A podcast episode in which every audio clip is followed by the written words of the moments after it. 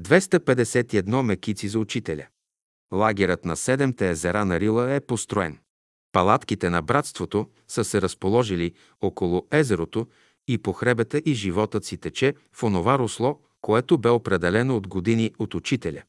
Обикновено редът в лагера се спазваше точно и строго. Понякога се променяше от учителя, който търсеше многообразието, но вътрешния ред не се нарушаваше, а се променяха само някои форми. Примери много. Обикновено играехме паневритмията, ако е мъгливо, около огнището при второто езеро. Ако нямахме дървета за огрев, играехме паневритмия на първото езеро и оттам всякой мъкнеше по някой изсъхнал клон. Отивахме при третото езеро, при особено вътрешно състояние на школата. Там паневритмията бе най-мистична. На петото езеро при бъбрека паневритмията даваше една широта. А когато играехме при езерото на чистотата под харамията, добивахме една необятност, защото обстановката тук бе такава. От тук се виждаше цялата панорама на седемте езера на Длан. Главно учителят по негови съображения определяше къде ще бъдем, но ние усещахме, че това не бе безразборно, а се подчиняваше на един вътрешен ред. Та вътрешния ред и външния порядък вървяха заедно. Пред палатката на учителя имаше пейчица, а до нея малка маса и няколко стола до нея. Веднъж бяхме няколко човека. Савка, Паша и аз. По едно време отдолу от кухнята донасят на учителя една чиния пълна с мекици. Някои от дежурните бяха решили, че на учителя трябва да му се поднесат мекици в знак на добро зачитане от дежурните и в знак на уважение към него. Учителят приемаше такива жестове, но винаги си служеше с тях за предметно обучение на всички, както на онези, които поднасяха, така и на онези, които получаваха. А на Рила всички имахме голям апетит, свеж въздух и повече движение. Мекиците бяха топли, издаваха мирис на току-що опържени мекици, поръсени отгоре с пудра захар, така съблазнителни, че сами те подканяха да бъдат излапани веднага. Чинията се връчва на учителя, а той я поема тържествено и още по-тържествено я поднася на Савка и Паша с такъв жест, за да се види, че това е само за тях.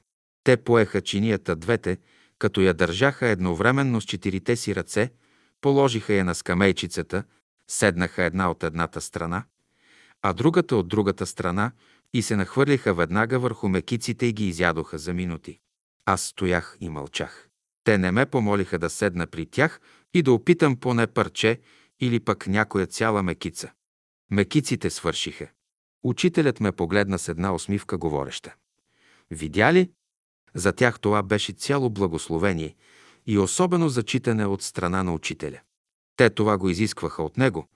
Казвам, те го изискваха, а не го искаха и учителят им го даде. Те се успокоиха, че бяха зачетени, предпочетени и особено доволни, че им се връчва чинията пред мене, като се показва по този начин кого предпочита учителя и кому се излива благословението му и кои са най-приближените му.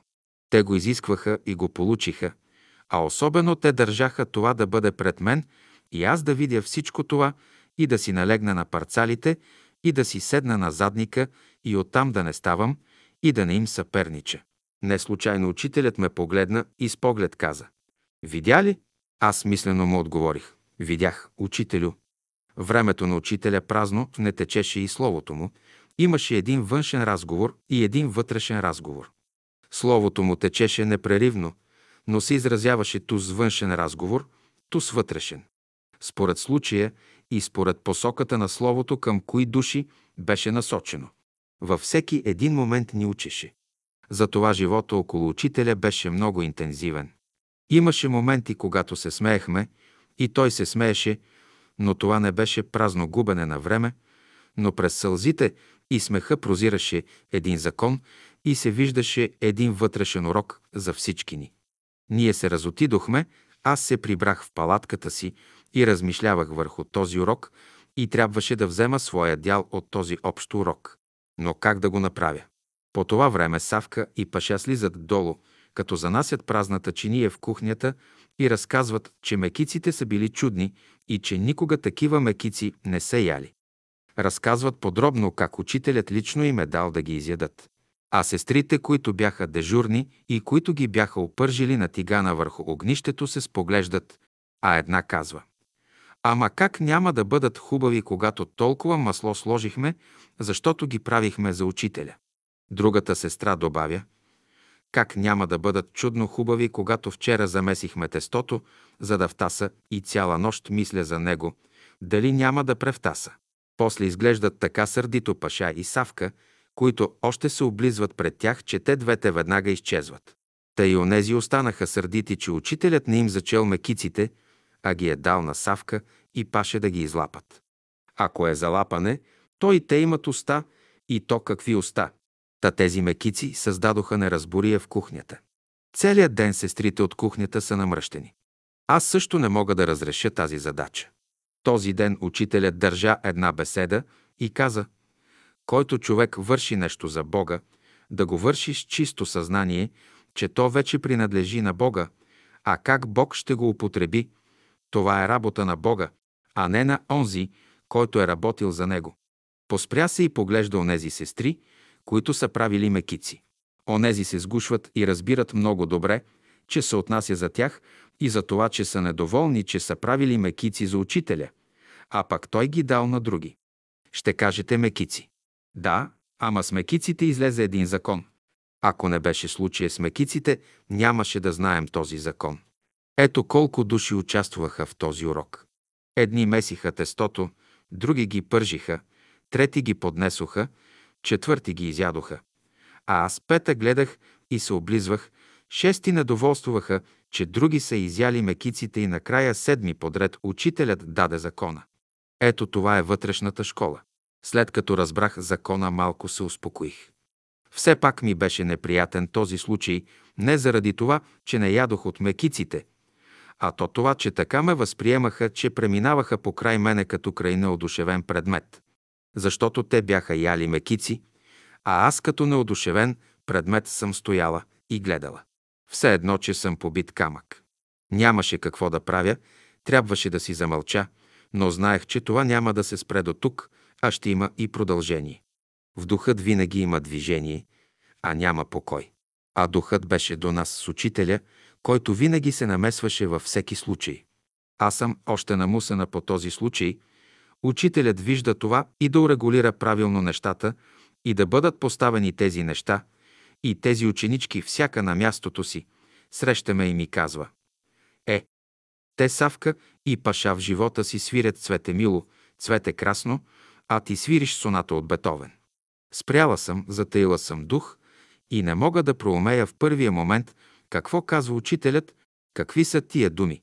А тук е рила и всяко нещо казано от учителя по друг начин звучи в ушите ни.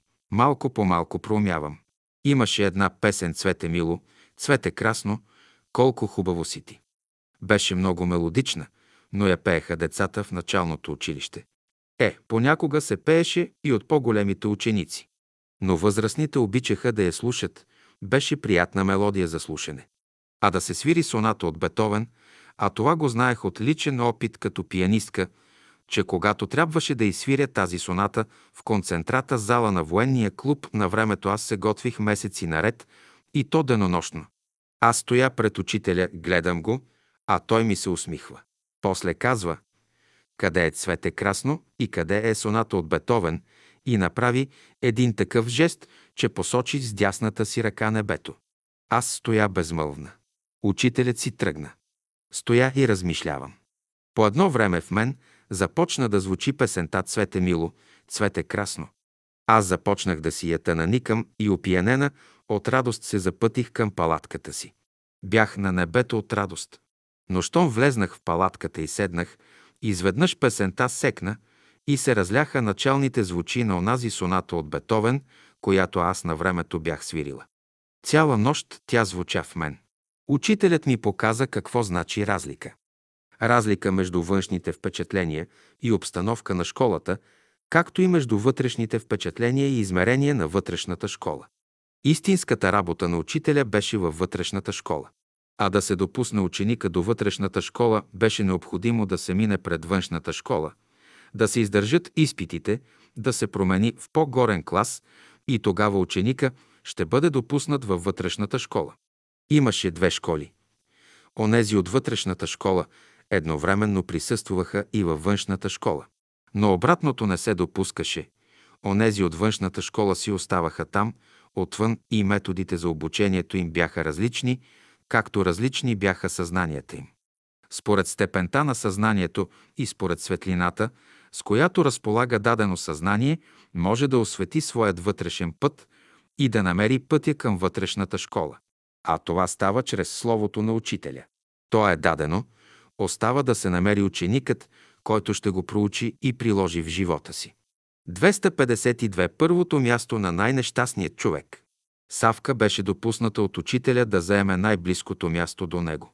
Тя имаше своя специфична работа, която беше определена от учителя.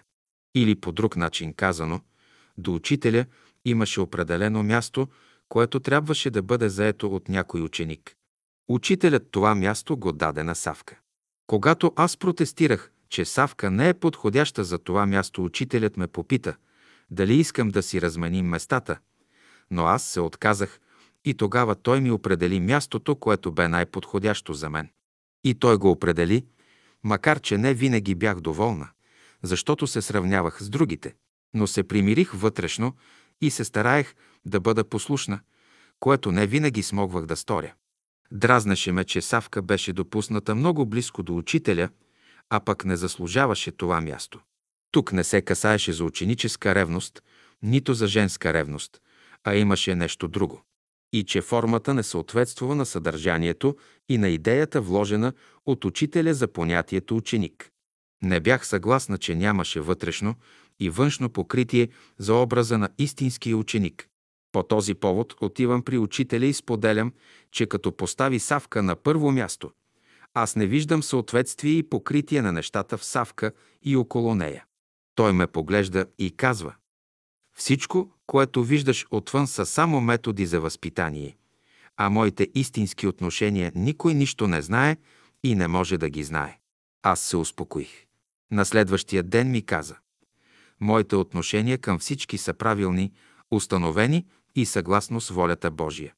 Аз нищо не върша случайно, а всичко съзнателно. Минаваха години, но събитията понякога се изменяха внезапно и вземаха различни направления. Савка започна да получава всичко, каквото искаше от учителя и от школата. Ама всичко като някое разглезено дете на богати и пребогати родители, щедри към детето си и не виждащи, че изискванията на детето са неразумни и стигащи до детски каприз и своенрави. Другите около Савка започнаха да смятат цялото това положение за голяма нейна привилегия.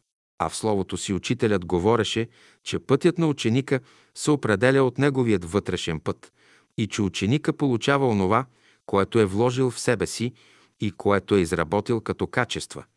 Така че първият плод се дава на учителя. Другите наблюдаваха и започнаха да се съблазняват в думите на учителя, като виждаха, че Савка получава всичко наготово, но виждаха нещата по-иначе и смятаха, че тук може би има изключение.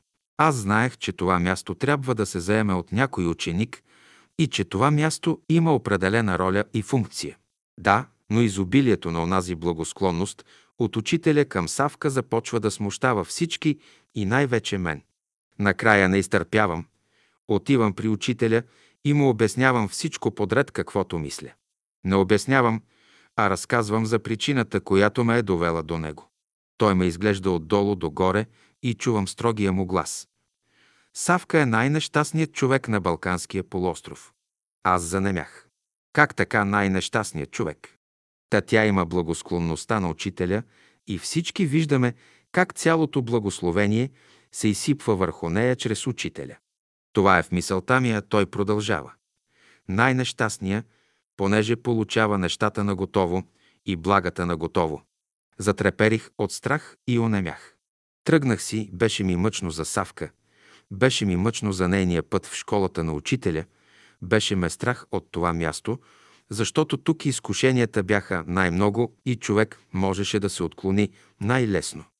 Знаех от словото на учителя, че човек като преминава през страдания, чрез тях храни човешката душа, а когато минава през мъчение, чрез тях пои човешкия дух. А тук нещата бяха по-иначе.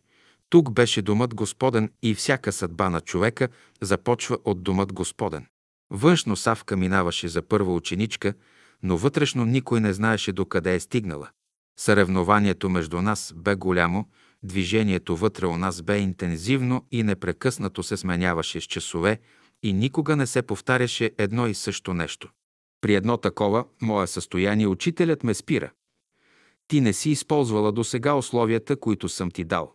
Твоите условия са много добри. Те са по-добри от тези на Савка и Паша. Има много същества, които искат да ти помогнат.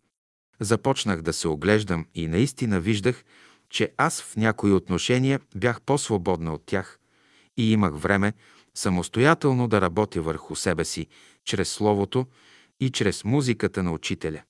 Най-близкото място до учителя, заето от Савка, показваше, че тя е първата ученичка и че е пръв ученик изобщо. Но тя обичаше и се стремеше да бъде винаги на външен фокус, макар че това нейно отклонение дойде от майка й, която бе много амбициозна и държеше дъщеря и да бъде първа на показ, за да я видят всички. Ето това пречеше много и създаваше много дрязги и опоручаваше мястото, което бе заела, за да свърши една работа на учителя. Тя обичаше много учителят да й даде някаква задача за изпълнение, която не е давал на никой друг. Получаваше я. После тя излизаше пред всички и ще я покаже по такъв начин да се види и разбере. Вижте какви ми е дал учителя. На вас не го е дал. Вижте какъв ученик съм и какво ми е дал учителят. Ето това беше една нейна слабост, която обръщаше наопаки всички нейни добри стремежи и качества. Спомням си, когато учителят ти даде някоя мисъл, която тя трябваше да запише в тефтерчето си. После тя ще я извади и ще я напише на малки правоъгълни листчета 3 на 5 семе и почва да ги раздава на приближените си и подшушва на ухото. Това е от учителя мисъл, която ми е дал и аз сега ти я давам в името на Божията любов. Другите ги получаваха, прибираха си ги и оставаха нейни, доверени лица. Така се създаде възможност да се оформи група около нея, да се създаде около името и а това бе в разрез с учението. Ето това аз виждах и се противопоставях. Това бе причината, че тя не можа да си довърши работата с тези мисли, давани и от учителя. Изпусна времето си от щеславие и той излетя и не се върна вече. Друг случай. На една обща екскурзия на Витоше при бивака, Савка излиза от кръга, където сме насядали, отива при един храст, пада на колене, вдига ръцете и и пее «Благославя и душе моя Господа». Всички чуват песента, обръщат се и я следят с поглед, интересуват се какво сега прави Савка. Тя знае, че всички я виждат и трябва да се досетят, че учителят е дал задача само за нея. С този маниер тя искаше да каже «Вижте, аз съм малко по-другояче от другите». Тя живееше с тези неща, че всички да виждат, че е нещо по-особена. Такъв беше душевния изклад. А за мен беше самоизмама от начало до край. И не веднъж съм го изразявала пред учителя. Той ме оглеждаше строго и мълчеше. Беше недоволен от учениците си. Както от Савка, така и от мен, така и от останалите. Да, беше недоволен. Беше огорчен. Тогава лицето му заемаше особен израз на строгост и огорчение и се затваряше в себе си. Тогава ние се оглеждахме виновно, после се вторачвахме в него и виждахме как нашето несъвършенство се пречупваше у него и отново се насочваше към нас под различен ъгъл, с различни краски и с различна сила. Виждахме се като немирни и непослушни и своенравни деца, които бяха научили само азбуката в началното училище. При една такава екскурзия каза «Аз всичките ви ценя еднакво. Вие се заблуждавате от външната привидност. Аз съм към всички еднакво справедлив. Ако имам в нещо погрешка, аз бих желал да ми я каже някой, за да я изправя. Аз съм забелязал, всичките мислите, че аз постъпвам несправедливо. Даже Савка и тя мисли така. Аз се оглеждам и търся моето място сред останалите. Тогава виждам, че ние сме записани в първо отделение на началното училище и сега учим буквите от българската азбука в словото на учителя. 253 Божията търпимост. Около учителя беше като кошер. Едно непрекъснато движение напред и назад. Влизаха ученици и излизаха ученици. Вие наблюдавали ли сте пчели и кошер с пчели, как излизат и как влизат? За пчелите учителят бе казал Това е най-висшата организация, която може да се изрази в тази форма на живот. Но това бе за пчелите. А за нас, човеците, които влизахме и излизахме от кошера, не беше така. Ние бяхме влезнали в човешката форма, но бяхме несъвършени и онова, което е вложено в човешката форма те първа, трябва да се развива, за да стане човек храм Божий. За пчелите беше лесно, но на нас ни предстоеше еволюция от милиарди години напред. Ние бяхме деца на нашата прародина, откъдето бяхме дошли. А тук на изгрева ние бяхме деца с детско любопитство, с детско своенравие и капризност, с детска опоритост на разглезени деца. И колко бяхме непослушни, и да не изброявам още, че ме е срам. Имаше моменти, когато Савка се държеше като някое разглезено дете.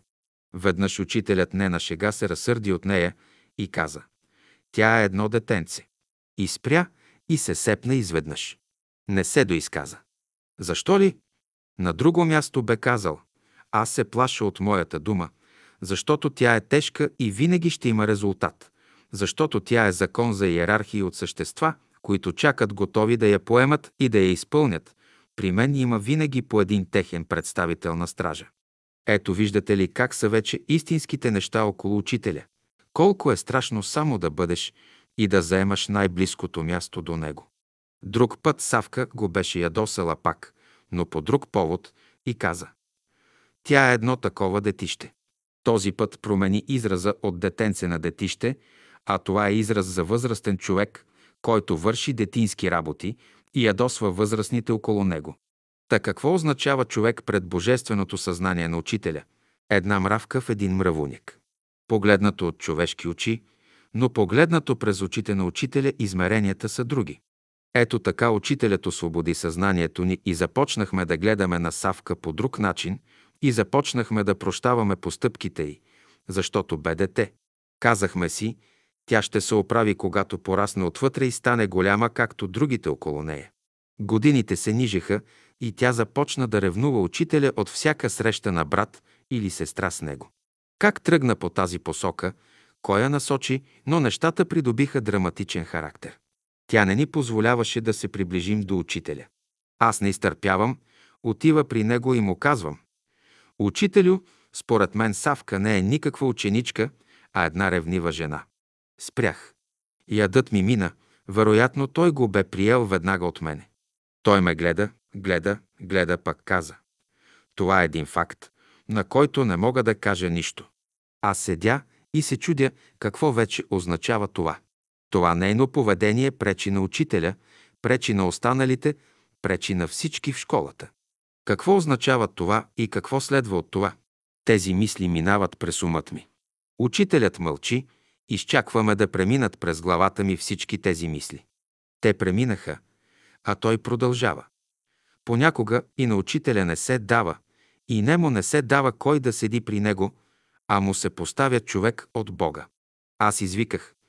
Учителю, как ни търпите тогава с нашите несъвършенства и с нашите недостатъци?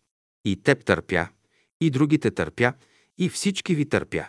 Щом Бог ви търпим и аз ще ви търпя. Аз наведох глава, засрамих се, че бях отишла ядосана при него и му говорих ядосано, като смятах, че отношението му към Савка беше привилегия за нея. Аз не ревнувах като жена. Това не беше ревност на ученика към учителя, а ревност на ученика към Бога. Но учителят ни търпеше, защото Бог бе му поставил тези ученици и аз разплакана си тръгнах и вървя и плача, че сме толкова нищожни пред величието на учителя. Не нищожни, а цели нищожества. А Савка продължаваше да гони онези ученици, които искаха да отидат при учителя. Беше изгонила и Катя Грива. Срещам Катя и тя плаче от Савка, че е изпъдила от пред вратата на учителя. Чашата на търпението преля. Отивам при учителя. Преминавам покрай Савка, но тя не смее да ме спре, защото вижда, че съм бясна. Влизам при учителя и го питам, «Учителю, До кога ще ни търпите, както Савка, така и останалите? А вратата е отворена и Савка отвън слуша. Виждам измъченото му лице. И Савка търпя, и теб търпя, и всичките ви търпя, докато Бог ви търпи. Навеждам се и излизам. Обръщам се към Савка и казвам, чули всичко? Не изкушавай Бога Твоего. И си тръгнах. След малко Савка слиза по стълбите разплакана. Беше разбрала по измъченото лице на учителя колко е голяма Божията търпимост. На следващия ден тя се отказа да спира приятелите да отидат при учителя. Хайде да разгадайте този ребус сега. Веднъж отивам при учителя по работа и той ми даде три яйца да му ги изпържа. Яйца по панагюрски. Те се приготовляват по особен начин с кисело мляко. Учителят ги обичаше, аз ги направих и отивам да му ги занеса. Влизам в стаята му с чиния в ръка. Пред учителя се намират вече няколко човека. Савка стои там. Учителят ти прави забележка, а после почва да й се кара пред нас, че си позволила да назначи час на някакъв човек да се срещне с учителя. Той й казва, ти нямаш право да назначаваш на никого среща с мен от твое име. Друг е този, който определя срещите на човека с учителя. Това не е велика привилегия, а велика отговорност. А Милка Аламанчева, която бе от сподвижниците на Савка, я защитава. Гледам и не вярвам на очите си. За мен беше загадка. Неразрешима загадка. Те искаха да наложат на учителя с кого да се среща и с кого да говори. Те, обикновените деца по съзнание се опитваха в своята детска упоритост и чрез детска симпатия да определят на учителя с кого да се среща, с кого да говори и какво да прави. Та тези големи жени в зряла човешка възраст, с мозък и ум в главата се опитваха в своята женска упоритост да правят своеволие в присъствието на учителя, на Всемировия учител дошъл за пръв път на земята между българите. Това беше за мен куштунство. Та те стояха пред Бога и вместо да коленичат и искат прошка, че са сгрешили, те се обясняваха и се разправяха с него по-махленски. А учителят беше ядосан. Като свърши разправията, тогава той се обърна към мен и ме помоли да сложа чинията на масата. Чак тогава те видяха, че и аз присъствувам на тяхната разправия. Стана им неловко, огледаха се посрамени и си тръгнаха. Гледам то учителя, то чинията. Учителят каза, Марийке, знам, че си ги направила много хубаво, както винаги, но този път няма да ги ям. Разбрах, че учителят нарочно ми бе дал тази задача да му приготвя яйца и по този начин ме отстрани за 20 минути. И когато аз се върнах с чиния в ръка, трябваше да присъствам на целия този разговор. Трябваше да има един свидетел, който трябваше да разкаже след това, за да знаят следващите поколения какво значи Божията търпимост и какво бе величието на учителя пред нас, обикновените хорица, които пъплехме около него като мравки в един обикновен човешки мравунек. На следващия ден учителят ми каза, ти иди на гости у Савка и кажи, в изобилието на Божията любов всичко човешко остава на страна и ние можем да живеем в мир като сестри. Отидох и изпълних нареждането на учителя. Тя ме изслуша. После ми показа своето тефтерче, където тази формула бе издиктувана от учителя. Тя разбра, че учителят ме изпраща. Оставаше да се приложи в живота ни, за да станем всички на изгрева сестри и братя в пътя Господен. 254. Бастунът на учителя. Савка искаше да бъде на първото място и първа ученичка. Не само искаше, не само се стремеше, но се стараеше да се наложи с воля. Ама не тази българска воля, която не е никаква воля, а един обикновен инат, понеже българите са волеви само когато искат да се найнатят като магаре. Спират и не вървят. Понякога българинът е волеви, но на моменти, когато иска да се прояви напук на всички. Волевият елемент у българина го нямаше по онова време в школата. Но при Савка волята бе целеустремена, разчетена като по график, определена като постъпки на широк фронт с предни линии, с дълбочина и стил, с пехота, кавалерия, артилерия и самолети.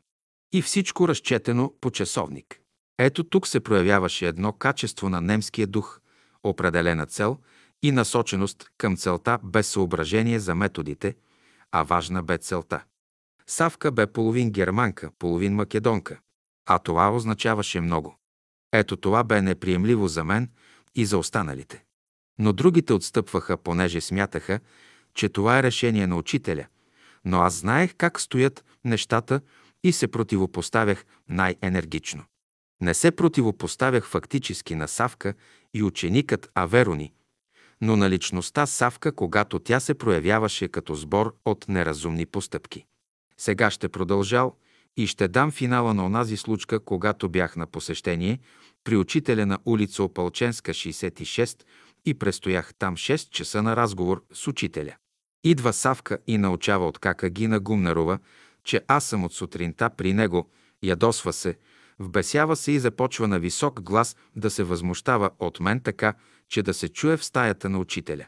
Ние чухме всичко и учителят ме освободи и ми каза да отида на изгрева и там да го чакам, но той не дойде. Вечерта учителят не дойде и на редовната школа за учениците си. А Савка пристигна на школата цялата зачервена по лицето и намусена. Аз я наблюдавам, но си мълча. Учителят не дойде и събранието се разтури. В неделя отивам при учителя. Той ме извика.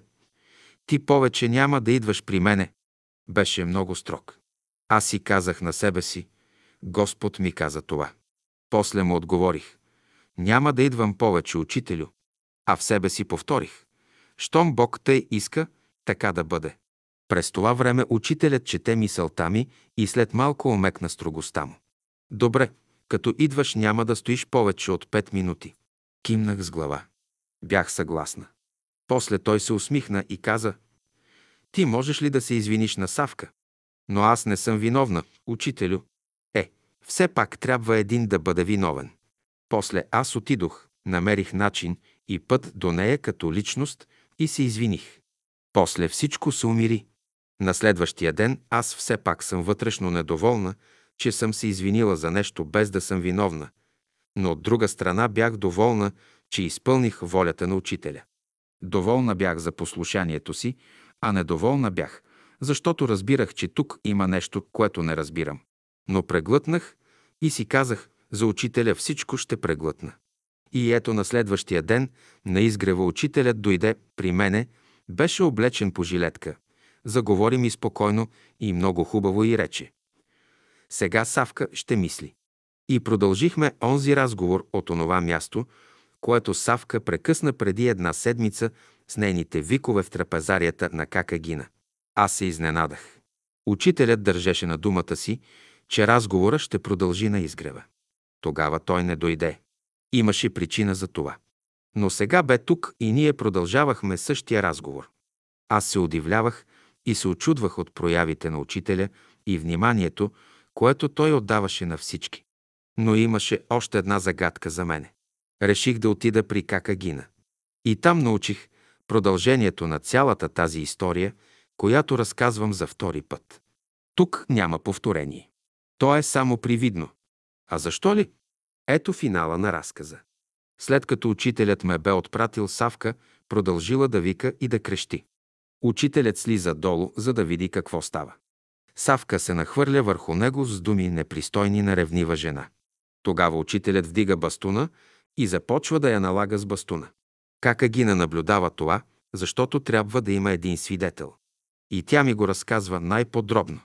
Този сблъсък между Савка и мен доведе до дисхармонично състояние в школата. И за това учителят не дойде и събранието се разтури. Трябваше тази матилка да изтече навън, а трябваше време. Ето защо учителят ме накара да се извиня на Савка, че дори и на Паша. А пък защо трябваше да се извиня и на Паша, когато тя не беше засегната пряко в случая. Но се извиних. Всичко това беше за мен непознато. Не можах да разбера какво означава този метод на учителя. Накрая събрах кораж и отидох при него. Учителю, аз нищо не разбирам на какво се дължи целият този скандал. Моля ви, обяснете ми го. Погледна ме и се усмихна. Те всички искат да ме вържат с канапи, кайши и въжета, но аз ги късам за няколко минути. Как така да ви вържат, учителю? Ето така, искат да ме вържат, да ми наложат ярем и да тегля тяхната кола. Но божественото не се връзва. То се втича. Не го ли приемеш, то се отклонява и отива да напоява там, където има разкопана градина, където е посадено и където трябва да възрасне и даде плод. Разговорът беше свършен. Случаят бе разгадан. За вас ще остане случката с бастуна, но за мен ще остане друго, че ние със своите мисли, желания и постъпки ограничавахме учителя.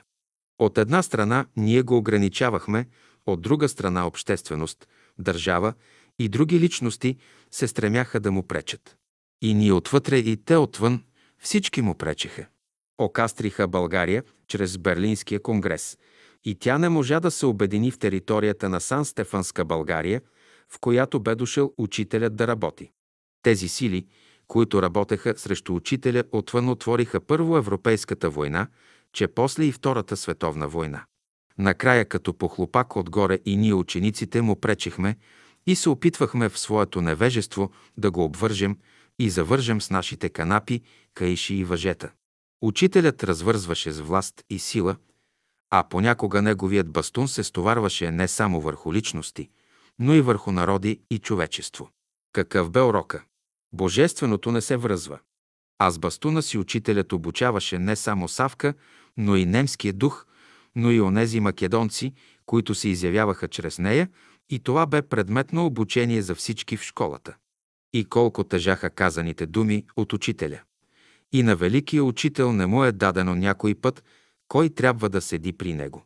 Дали това беше Савка, дали Паша, дали аз или някой друг. Това бяха личности, поставени на определено място и на определена работа. А учителят изнесе всичко с любов. Това беше пример, показващ, че човек при каквито условия да го поставите може с любов всичко да изнесе. Целият живот на учителя беше пример и приложение на това, което учеше. Всяко нещо, което казваше веднага, се намираше метод от него и той се прилагаше. Словото му бе тук в действие, живо, непреривно. Словото му бе тук божествен хляб, непреривен и действен. Величието на школата на учителя се състоеше в това да покаже как човек с божествена любов може да се справи с мъчнотиите на света. Защото този свят трябваше да се превърне в рай, но това ще стане само когато божественото навлезе в човека, стане негова плът и кръв и се прояви като любов към Бога и обич към всички. 255. Изпитът на ученика с бастуна на учителя. Да не мислите, че в школата всичко вървеше по мед и масло и след това си изяждаш филията и накрая се облизваш. Ученикът трябваше да учи и да прилага онези методи, чрез които да се изчисти отвътре и да добие вътрешна чистота. Тя бе най-важното условие, защото само при чистотата можеше да влезе духът на истината. Всички страдания и мъчноти в човешкия живот бяха пречки, но те трябваше да се превъзмогнат с методите от Словото на Учителя. Та човек е сложна верига от безброй проекции, то е вътрешно и външно сечение на светове. Той е свързан с верига, с безброй души, свързан е с тях от пъмти века. Спомням си какви ли не задачи ни е давал учителя. Намирам се при учителя и споделям, че тези задачи се разрешават лесно от просветеното съзнание, но за нас, обикновените хора, е много трудно за изпълнение. Учителят отправя поглед над главата ми, някъде далеч над мене и промълвя. Когато давам изпит на някой ученик, първото ягата я слагам на своя гръб и после я турям на ученика и на неговия гръб. Стоя и нищо не разбирам. Отидох си у дома и размишлявам, значи учителят всяка една задача, която приготвя за ученика, знае тежеста й. Преценява я колко тежи и знае колко ученикът може да издържи, затова взема част от нейната тежест и после я предава на ученика и то толкова колкото може да издържи. Да, но това е теория, но как е в действителност? Най-много ме смущаваше въпросът с тоягата. Откъде на къде дойде тази тояга?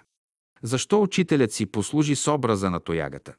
И откъде на къде учителят ще сложи, ще наложи тоягата на гърбът си, а после ще я наложи върху гърба на ученика.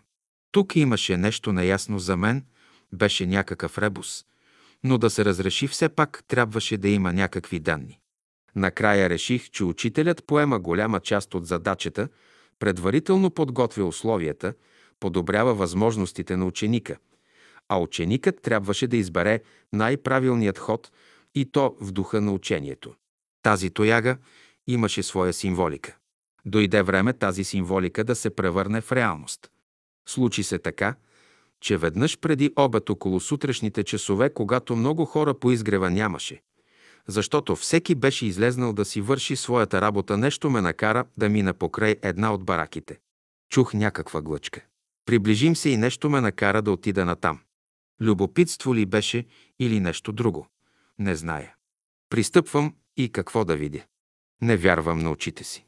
Мигам, мигам и не вярвам на очите си. По едно време виждам как учителят налага с бастуна си една сестра, а тя вика само «Ох, Божичко!» Стреснах се и докато се опомня, все чувам охкането на тази сестра. Олеле, ох, боли, олеле, Божичко! Но ето, че чувам и думите на учителя. Излез ти, казвам, и я налага с бастуна. Тя изохка и плаче. Олеле, Божичко, боли. Той пак я наложи и изрече. Излез от нея, ти казвам. Аз стоя и започвам да се досещам, че учителят не случайно ме извика по вътрешен път, знаеше, че съм тук на изгрева и макар, че беше гърбом към мен, започна да променя израза си и започна да налага, като след всеки удар казваше. Излез от нея, ти казвам. Това по-малко разсея смущението ми, защото разбрах, че учителят гонеше нещо от нея навън и то с бастуна. Какво ли гонеше? Нейното непослушание, нейното непокорство или нейния инат. Познавах я добре, че имаше такъв инат, че магарешкият инат не беше нищо пред нейния. Накрая извика. Олеле, учителю, и като изрече това някаква фурия излезна от нея, като през комин, и се запиля нагоре по въздуха над главите ни. Направо и свистя, и изфуча. Учителят се спря, погледна ме и каза «Помогни на сестрата да се прибере в бараката си и я сложи на кревата да си почине».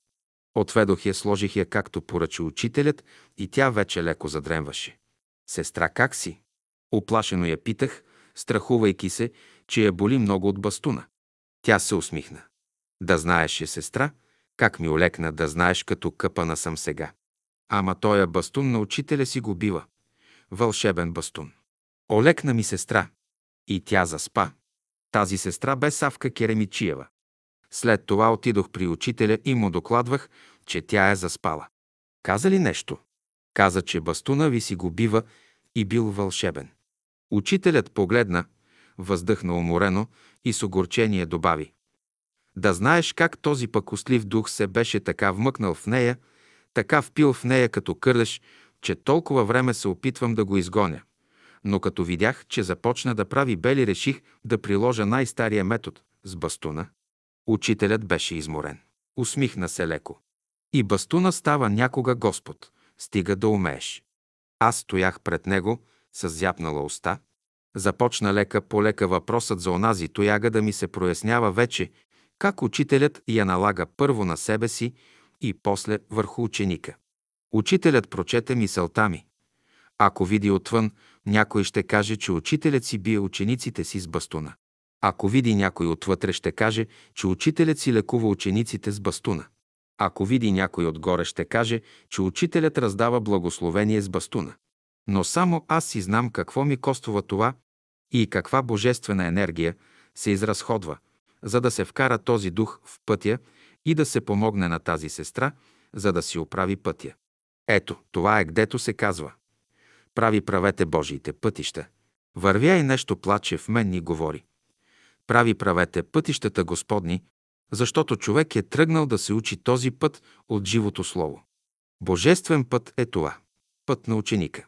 Веднъж учителят среща Игнат Котаров, който се разхождаше по изгрева по къси панталони с голи бедра и колена. Учителят му се скара строго, а той вдига рамене в недоумение. Учителят тогава вдигна бастуна си и направи крачка към него. Игнат побягна, като стрела се втурна в бараката си. След малко излиза обут в дълъг панталон и се приближава до учителя, който го чака на същото място. Учителят държи бастуна, за да го наложи. Игнат се приближава, обръща си гърба и чака присъдата си. Чува глас. Игнате, Игнате, защо изкушаваш сестрите с тези голи крака? Та малко ли са им другите съблазни тук? Ако някоя сестра тръгна по плажен костюм по изгрева, ти ще има да обикаляш ден и нощ около изгрева и да цвилиш като жребец, който е вързан с въже за стожера. Иди си и мисли върху това.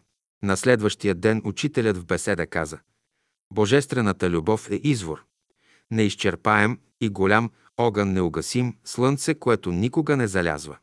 Светлина непреривна, безгранична, необятна, безсмъртна, включваща благото на всички. Тя е онзи свещен огън, който носи живот и възкресение за човешките души. Човешката любов е като малък извор, който едвам цицирика, докато пресъхне. Временна любов, преходна, която лесно загасва. Тя е, която ограничава, носи скръп, разочарование и е напълно егоистична. Материята е инертна. Човешката плът е материя инертна. Силата е сила на духът.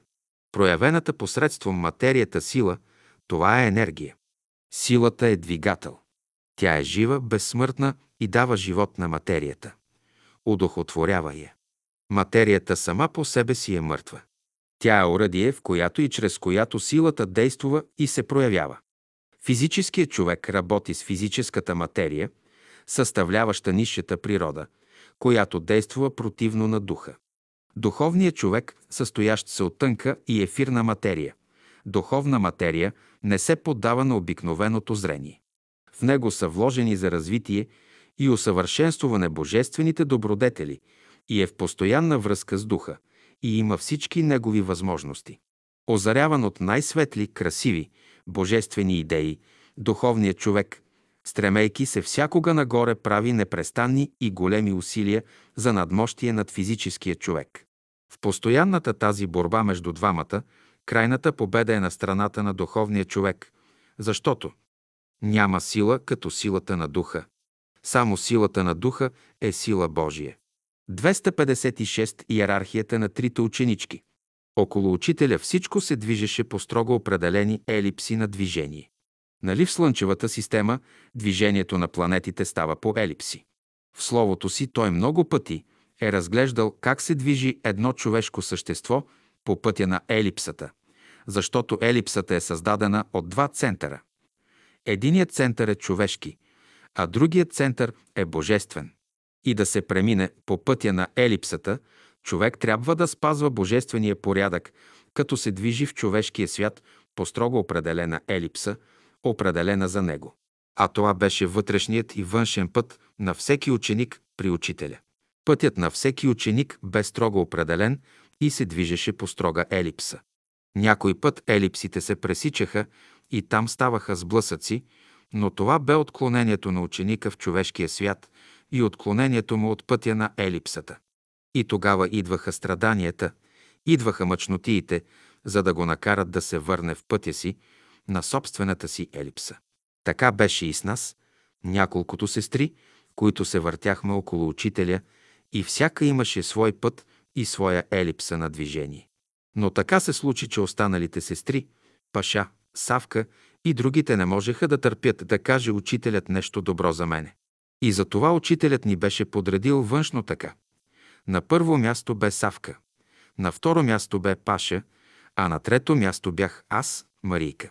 Аз бях външно на трето място, макар че отвътре учителят ме бе поставил на първо място. Аз изнесох много неща. Да, аз имам едно писмо от учителя. Аз го пазя като света я светих. Не съм го показвала на никого. Няколко пъти съм го цитирала по памет на един човек, онзи, който записваше моите разкази за школата на учителя. Но и на него не го показах.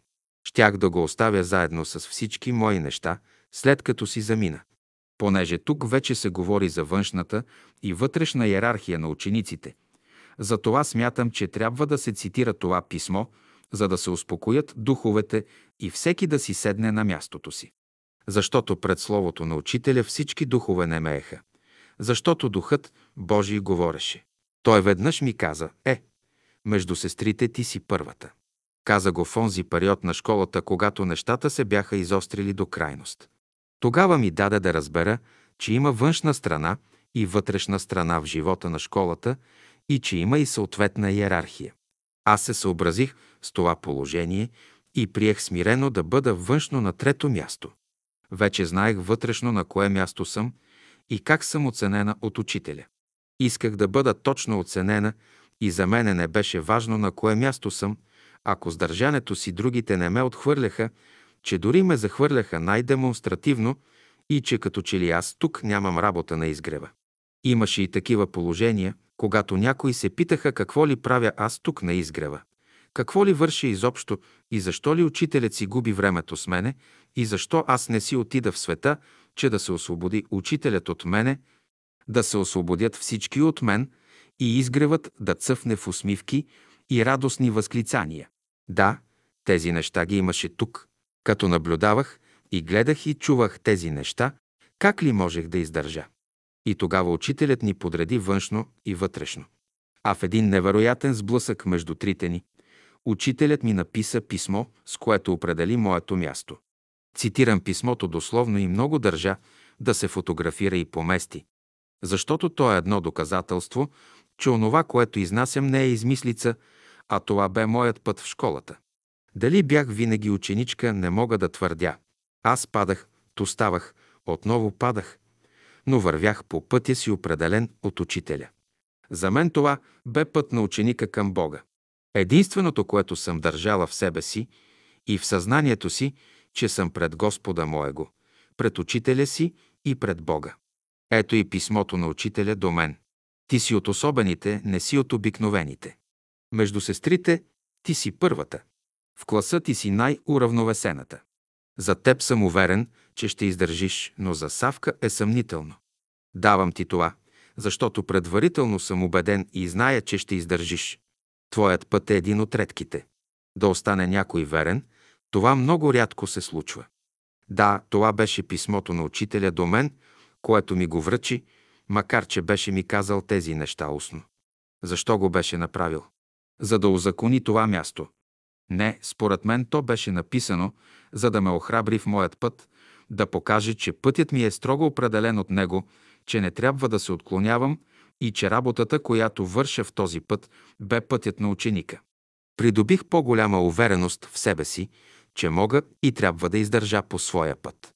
Да продължим с външното подреждане на ученичките при учителя и в школата му. На първо място бе Савка. Савка имаше един недостатък. Ако учителят не е наредил и не я сложил и не е поставил по нейно желание на почетно място, нямаше да работи. Ето защо учителят веднъж ни събра трите и ни каза недостатъците на всяка една от нас.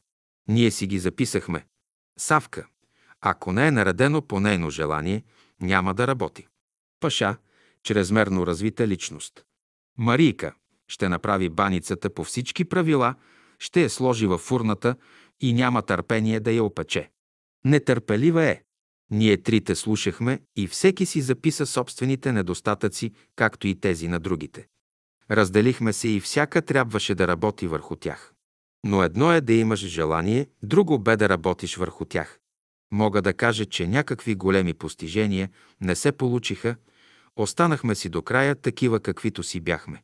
Трудно се променя човек, дори и в една школа. Много пъти се събирахме около него и по различни поводи бе казал Моето отношение към учениците никой не го знае. Това, което виждате отвън, това са методи. И ние виждахме само методите и по тях съдехме за отношението на учителя към учениците. И останалите в школата мислеха, че метода, с който учителят работи е личното отношение на учителя към даден ученик, а всъщност това бе един метод, а ученика бе опитно поле за учителя. Това се правеше за неговото усъвършенствуване. Учителят сподели, ученикът не трябва да съди този или онзи, че правил това ми онова. Защото човек е съвсем различен всеки момент. Това е трансформация на състоянията на съзнанието. В даден момент, когато се спънеш и паднеш, да извикаш Божественото, за да се справиш с задачата си като ученик. Та това съперничество на сестрите бе съперничество на личностите. Това съперничество бе допуснато, за да се видят нашите недъзи и нашите недостатъци. Именно в това съперничество те се открояваха още повече, защото се отразяваха като в огледало пред лицето на учителя, Ние се оглеждахме в неговата чистота, външна и вътрешна, сравнявахме се с знанията, които ни даваше в Словото си, и тогава се смирявахме, защото се чувствахме като прашинки сред Вселената, създадена от Словото на Учителя. Трябваше нашите недъзи и недостатъци чрез методите на учителя да ги превърнем в предмет на обучение на ученика в школата, за да може да се въздигне ученичеството на една висота, което означава ученик в школата. Сега разбрахте ли защо аз изнасям тези неща? Те ще бъдат предмет на обучение за следващите поколения ученици в школата на учителя. Чак тогава ще разберете истинската цена на нашия път. Отново съм пред учителя. Усмихва се и ме запитва, знаеш ли си името? Името, което носиш сега е псевдоним. Аз чувствам това, учителю, аз още не познавам себе си. Тогава твоето име е Амриха. Аз се поклоних, целунах десницата му и тихичко се оттеглих. Въздадох слава на Бога, че днес бях при нозете на великия учител, който ме въведе във второто посвещение на ученичеството от школата на Всемирното Велико Бяло Братство. Първото посвещение е Аверони, което значи верния ученик. Второто посвещение е Амриха, което означава духовния ученик. Третото посвещение е Илрах, което означава космически ученик, съединил се с Божествената душа и Божественият дух е над него. Ученичеството в школата на учителя е състояние на човешкото съзнание, което се схваща като душа, търсеща да се съедини с Божия дух. Запомнете това определение. Друго определение няма. Това е единственото и истинското определение, защото показва пътят на ученика, пътят от външната и от вътрешната школа на учителя. В едната школа ще вземеш едно място, а в другата школа ще имаш друго място. Но пътят е един. Изучаване, проучаване и приложение на Словото на Учителя в нашия живот. Сторите ли това, то знайте, че вече сте в пътя на ученика. И духът е този, който ще определя вашият път във вътрешната и външна школа. За духът този път е един. Това е пътят на ученика в школата на Всемирното Велико Бяло Братство. Школата е една и учителят един. Учителят е Всемировият учител Бейнса Дуно. Той е великият учител на Вселената. Амин. 257. Истината за Савка. Постепенно с годините около Савка закръжиха много сестри и някои от братята. Тя беше любезна с тях, внимателна, услужваше им с някои беседи, ръкописи от стенограмите, които лично дешифрираше. Трите стенографки Паша, Савка и Елена Андреева стенографираха, после дешифрираха и накрая правеха от трите стенограми един препис, който представляваше оригиналната стенограма. След това тази стенограма, която бе оригинална, Паша я взимаше, редактираше я, подготвяше за печат и с един и същ метод и стил. По-късно се оказа, че има различия, дори и волности в редакцията на Паша в сравнение с оригиналната стенограма, което разпали много спорове и се стигна до драматични събития след заминаването на учителя. Аз лично не вземах участие, макар че бях също стенографка и можех добре да стенографирам, но се отказах още от самото начало поради сблъсъците, които имаше между трите стенографки и мен. Отидох при учителя и изложих желанието си, че и аз мога да стенографирам. Но той ме изгледа сериозно. Малко ли ти е тази работа, която ти се дава? Аз се очудих, защото смятах, че това, което върша, не беше работа. После разбрах, че мястото, на което бях поставена от учителя отвън така и онова вътрешно място, което заемах, бе голяма работа. И много трудно я изнесох. Затова се оттеглих да не смущавам трите стенографки. Обикновено едната от тях взимаше трите тетрадки от дадена беседа и ги разчиташе, след което правеше на пишеща машина една оригинална беседа в четири екземпляра. Но един път присъствах как Паша четеше беседата на учителя, която беше редактирана от нея и бе готова за печат. Аз бях влезнала по работа и реших да се оттегля, но учителят с поглед ме задържа. Той слушаше, но беше строг и мълчеше. Паша четеше и аз слушах. Паша привърши и попита дали той има забележки.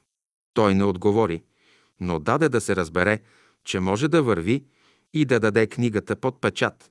Аз стоя и мълча. Виждам, че учителят е недоволен от редакцията на Паша. Аз отварям устата си да кажа. Ама, учителю, това, което чухме, като че ли е друго слово. Но той ме спря с жест, мълчи, защото няма друг, който да работи. Аз и замълчах, но в последствие виждах, че тя прави корекции, променя стила на учителя, дори думи и изречения, стараеше се да го предаде във форма, която да бъде по-приемлива и да има вид и стил. Това беше тогавашното разбиране, защото отвън от света ни се смееха и подиграваха, че при нас всичко било просто, дори просташки и не знам си какво още. Ето защо се представяше словото на учителя в някаква прилична и стилова форма. Много пъти учителят в словото си говореше и отговаряше на упреците, отправени към него, че той не знаел граматика, синтаксис и законите, по които е подреден литературният ни език. А тогава имаше голяма разлика между говоримия език на народа и литературния език. Говоримият език на народа е построен по други правила и закони, а езикът на учителя е построен по други правила. Словото на учителя слизаше от други полета, слизаше от Божествения свят, минаваше през духовния свят, пречупваше се през българската индивидуалност, обличаше се чрез българска мисъл, чрез български говор, онези принципи, идеи и закони, които се даваха чрез учителя на български язик. Е, питам тогава как ще вместиш всичко това в една определена форма, приета като литературна в даден момент. Бяха се събрали веднъж трите стенографки в парахода. Учителят влиза ядосано вътре, при тях, и започва да им се кара. Вие мислите, че аз не разбирам от граматика, синтаксис и не се изразявам правилно. Моето слово изтича от първоизвора. То не може да се вмести в човешки правила, които са за даден етап. След 100 години тези езикови правила ще се променят, а моето слово няма да се промени. Затова ще го давате словото така, както аз го предавам. И както винаги се случва в такива случаи, винаги има по един свидетел. Този път това е Влад Пашов. Този случай той го разказваше на мнозина. Учителят беше наредил първият екземпляр от оригиналната беседа да не се дава никому. Но това не се изпълняваше. Този дошъл да се помоли, онзи дошъл да настоява и те отстъпваха и ги даваха. А трябваше да се запазят оригиналите. Освен, че раздаваха другите три копия, но и първото копие се разнасяше насам натам. Особено след като се издадеше беседата, те се забутваха някъде и изчезваха, за да не могат да проверят следващите поколения как се е работило. После дойде онова време с многото обиски и те бяха унищожавани от властта. Едни променяха, а пък други изгаряха. Ето това е. Враговете на Словото на учителя действуваха безотказно. Едни отвътре, други отвън. Резултатът бе един и същ. Савка се заобиколи със свои почитатели и се отнасяше към тях, както гимназиална учителка към своите ученички. Тази група се увеличи много и създаваше големи пречки за правилната работа на школата. Започнаха да говорят. Савка каза така, Савка рече онова и започва да се измества на заден план учителят и словото му. Тя раздаваше мисли от учителя на листчета от тефтерчета, като някаква голяма привилегия за приятелите и като някаква благосклонност от нейна страна. Казваха, Савка ми даде това, а това бяха мисли на учителя, а тя ги раздаваше като нейни и нейна собственост и като че ли учителят ги е дал само за нея, за да създава около себе си ореол на величие. Групата стана много внушителна и започна да става проблем. Савка се величаеше и всички венцехваления бяха насочени към нея, а учителят оставаше на заден план. Някои от старите приятели не бяха съгласни, но смятаха, че щом учителят го е допуснал това, значи е с негово знание. Та нали Савка беше допусната най-близо до него. Тя можеше да влиза при учителя по всяко време. А за другите това не бе позволено. Дори и на мен не бе позволено, пък и отвътре не ми се разрешаваше. Аз отиваш, чуках и питах дали ще мога да влезна и да бъда приета. Докато Савка чукаше и влизаше с правото си, така, че вратата е винаги отворена за нея. Понякога аз чаках своя ред с часове, но за Савка това не въжеше. Тя влизаше, когато намери за необходимо. Но спазваше правилото, че ако учителят имаше работа с учениците, тя се отегляше но ако забравяше да го спази учителят, имаше много начини да й покаже, че трябва да излезе от стаята. А тя го приемаше като нещо естествено, без да се дразни и нервира. Беше допусната в домът Господен и беше голяма привилегия, погледнато отвън. Но отвътре нещата стояха другояче. Едни се съблазняваха в това, други завиждаха. Аз лично никога не и завиждах за това място и исках да си върша моята работа. Но реагирах за отклоненията и извращенията, които се правеха. Беше дошло време приятелите да тръгнат да се прекланят пред човешки съзнания, човешки образи и личности. Да се прекланя човек пред Божественото съзнание и пред Учителя, който се проявяваше в тяло и в дух и сила. Това го разбирах, но да се покланят на човешки съзнание за мен беше куштунство и престъпление пред школата. Отивам при учителя по този въпрос, а той отрежда. Савка може да стане причина да пропадне цялото ми дело, но аз ще я търпя, защото е такава Божията воля. Това беше отговор, който никога не очаквах да чуя от учителя за нея. Нито пък съм искала такъв отговор. Това беше жестоко, както за мене, а още по-жестоко за нея. Но аз трябваше да го зная. По-късно разбрах, че той ме подготвяше към идните години и събития, които трябваше да дойдат. А на Савка бе допуснато от учителя да бъде до него, да бъде първа ученичка, да бъде на първо място, а тя едва ли осъзнаваше всичко това. Обърнах се с въпрос към него. Учителю, това, което съобщихте е много жестоко не само за мен, но и за Савка. Тя знае ли всичко това? Учителят отговори. На никого не съм казвал истината, както на нея. Само на нея съм казвал истината. Никой не се е пържил на огъня, както Савка. Аз стоях като зашеметена, защото бях чула как Савка го запитва веднъж, учителю, кажете ми истината. Бях чула, че тя искаше да чуе истината. Но коя истина искаше да чуе, това бе загадка. И каква истина бе и казал, това също остана в тайна. Аз не поисках да го питам за нея. Това беше жестоко за мене и не можех да го понеса. Знаех, че истината е една. Истината бе свят, в който обитаваше Божествения дух. Но имаше истина за човешкия дух и за човешкия път на земята, както и истина за пътя на ученика в школата. Какъв беше нейният път и истината за него, само учителят знаеше. Учителят бе и казал истината за нейния път. Тя го знаеше, но остана в тайна. Два месеца преди да си замине, учителят беше казал пред една група приятели. Ще взема със себе си и Савка. Онези, които чуха това, сметнаха, че това се отнася за някоя предстояща екскурзия на учителя. Учителят си замина и след пет месеца си замина и Савка. Ако беше останала, щеше да направи партия от личности в братството и щеше да направи грешка не само на себе си, но и голяма беля на братството, защото щеше да го насочи в друга посока. Ето това учителят не позволи, а пътят на ученика е даден в Словото му. 258 Божията правда. Когато се организираха екскурзии до Рила, обикновено учителят съобщаваше в кой ден, в колко часа и какъв ще бъде състава на групата. Понякога определяше група около 10 човека, за да не бъде голяма защото бе трудно за продоволствие, за подслон и транспорт. Друг път съобщаваше, който е свободен и който иска може да тръгне. Такава новина се разгласяваше много бързо. Някой минаваше от барака на барака и съобщаваше новината. Обикновено приятелите винаги бяха с заредени и готови раници, като в последния момент се слагаха само хранителните продукти.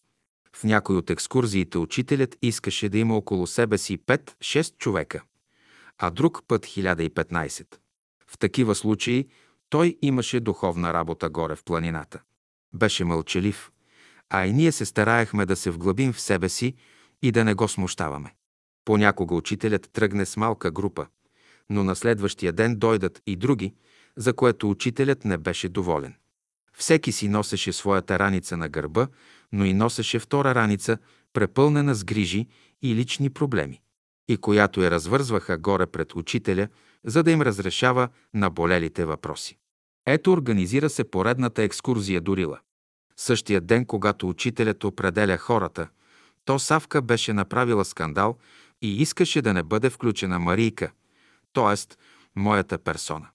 Сега представяте ли си какво означава това?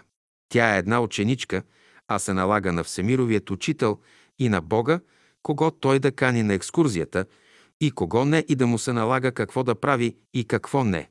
Представяте ли си една мравка да се налага на един човек какво да прави? А тук разликата между нас и учителят не беше разлика и сравнение между мравката и човека, а разликата бе от порядъка на мравката и цялата Вселена.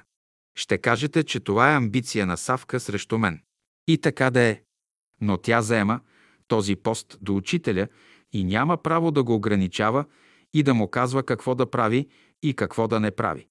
Ето, това нещо най-много ме е възмущавало и съм се противопоставяла. А Савка в своето познание за хората и за обществото, в което живееше, беше повече от наивно, дори и детински. Но тук тя вдигна скандал на учителя срещу мен да не присъствам на екскурзията. Тя беше заела поста до престола на Бога и реши да раздава правда. Каква правда може да раздава човек? Правдата се раздава от Божествения дух. Тя не е атрибут на човека, а се раздава по закона на всемирната справедливост. А този закон се управлява от Божествения дух, а не от човека, а не от Савка, която е сложена при нозете на учителя да изпълнява съвсем друга роля.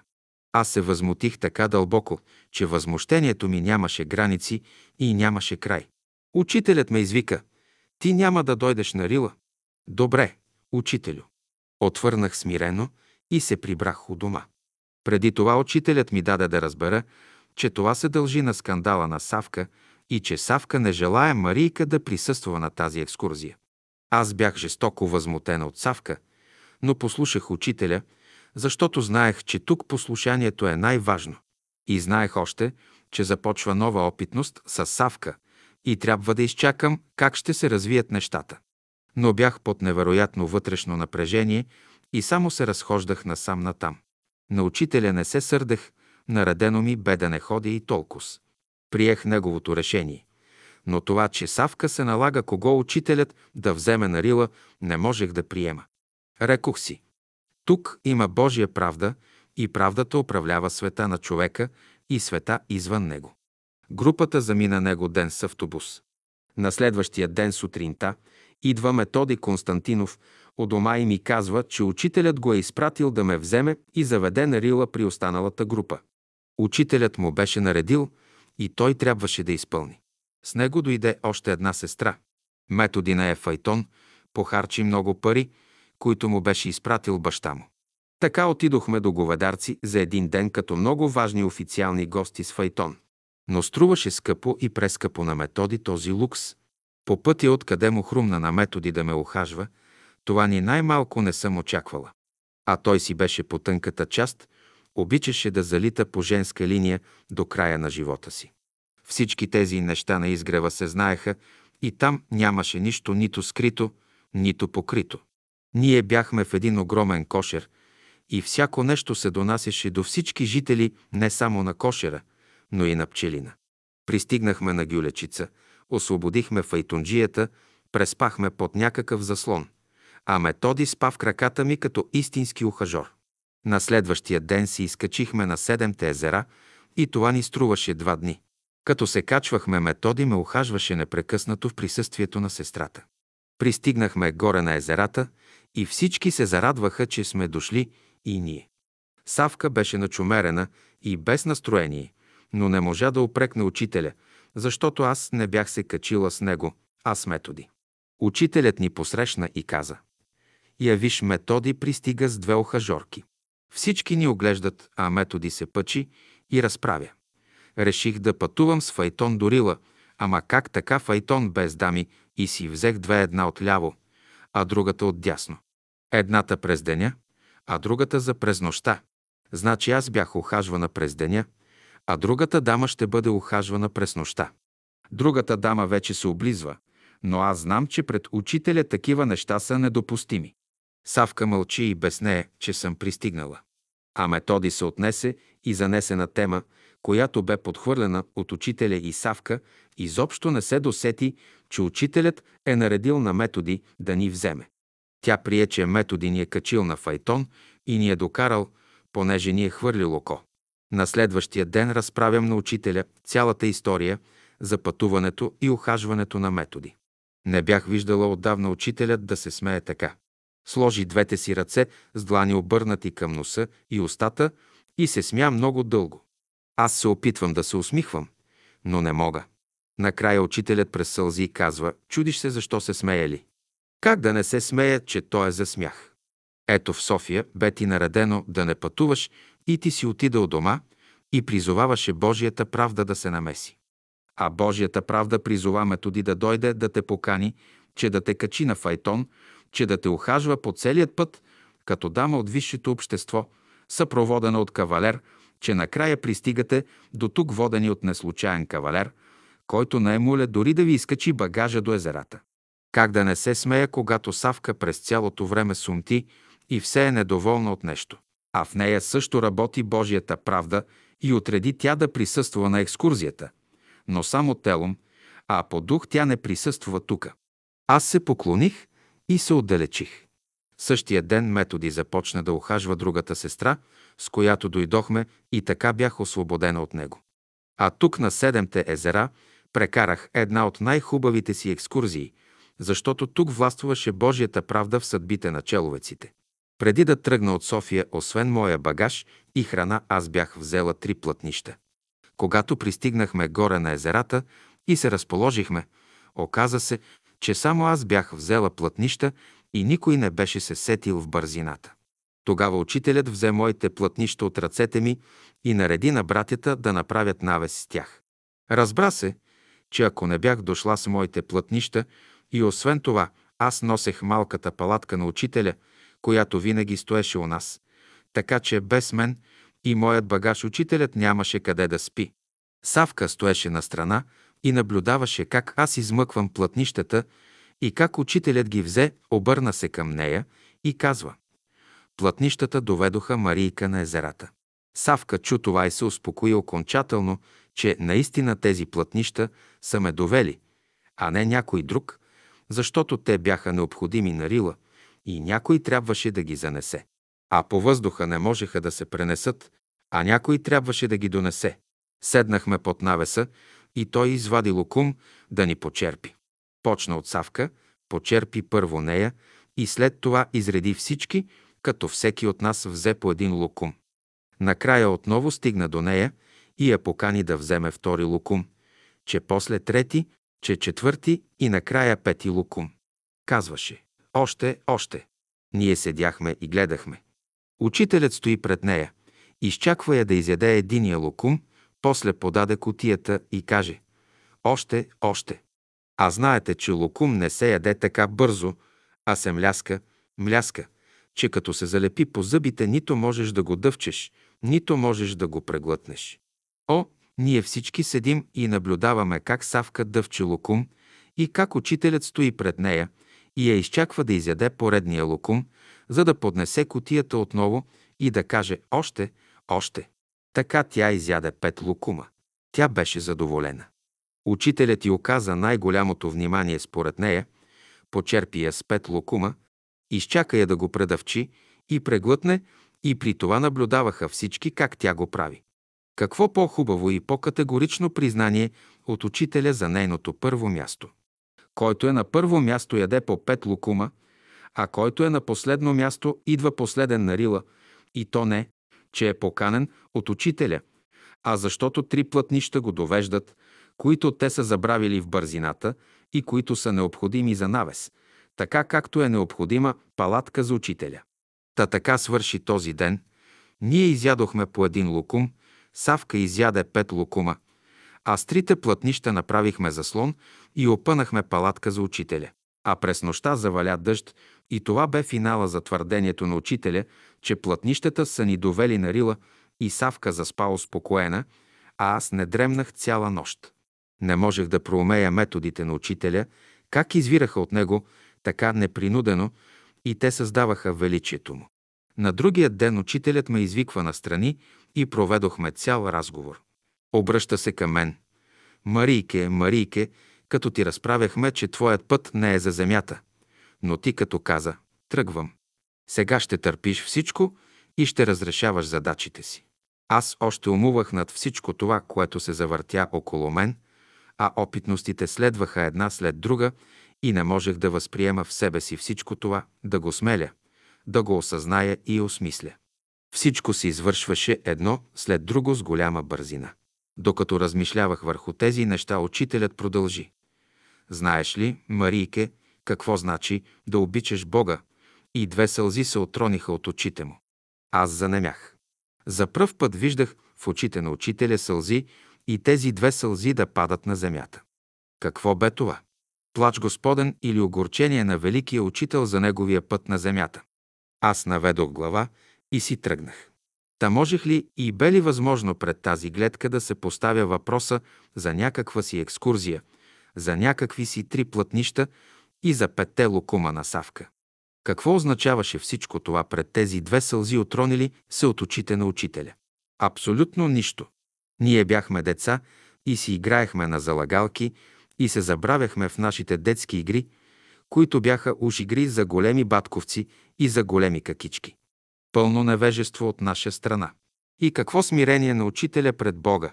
Тези две сълзи на учителя застанаха на гърлото ми и аз през тази екскурзия само мълчах, гледах, наблюдавах учителя и се дивях на тази чудновата привилегия, че съм тук при него и че едва ли заслужавам това благословение, което се изливаше чрез неговото присъствие. Ние бяхме деца пред лицето на Бога. Пред нас имаше много, много път, който трябваше да преминем, за да застанем като смирени ученици пред нозете на Всемировия учител. 259 мястото, което всеки си заслужаваше. Всеки от нас беше поставен от учителя на своето си място, онова, което му подхождаше и на което можеше да издържи и беше най-подходящо за неговото духовно развитие и израстване. Но тия неща тогава не ги схващахме така, както 30 години след това. Около нас вреше, кипеше отвътре и отвън, една след друга се нижеха външни и вътрешни задачи за разрешаване. Това се отнасяше за всички без изключение. И за това мястото, което аз заемах, беше място определено за мен от учителя, макар че ми се струваше, ще бъде по-добре, ако отида и заема мястото на Савка и тя да дойде и заеме моето място. Така смятах тогава. Имаше и ревност помежду ни, ние бяхме жени, а това осложняваше отношенията ни, защото ревността избиваше в съвсем друга посока.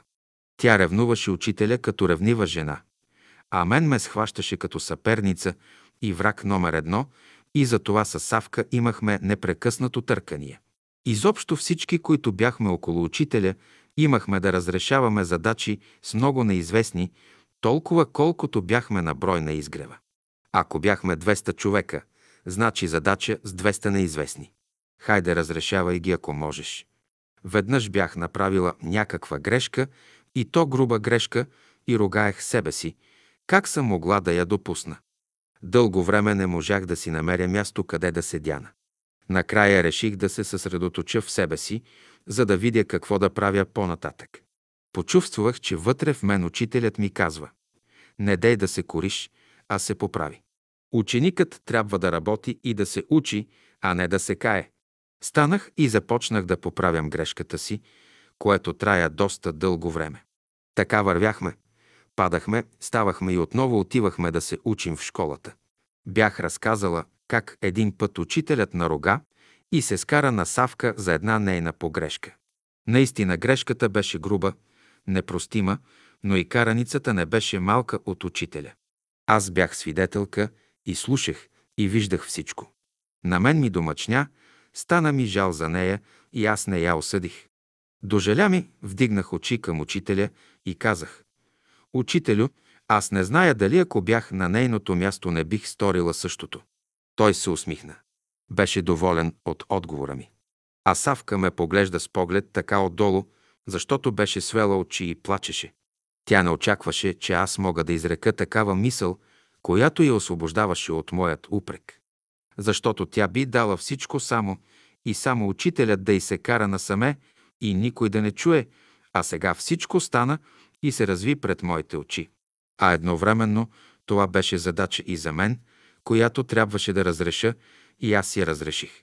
Тя не търпеше упрек от мен, А освен това, тя също беше свидетел на моето отношение към нейната грешка и за поведението на учителя към двете ни. Беше двоен урок за Савка и полука за мене. Савка беше непрекъснато около учителя и до него. Имаше години, когато много я ревнувах за това място, което беше заела. Понякога ми се искаше и аз да бъда до тази близост до учителя, до която бе допусната Савка. Вероятно, моето желание е било наистина много голямо, че той, учителят, няколко пъти ми предлагаше. Искаш ли да те туря на нейното място? Аз все отвръщах. Учителю, постъпете така, както мислите, че е най-добре за мен. Хубаво, беше отговора му. И аз оставах на мястото си, което ми беше определено.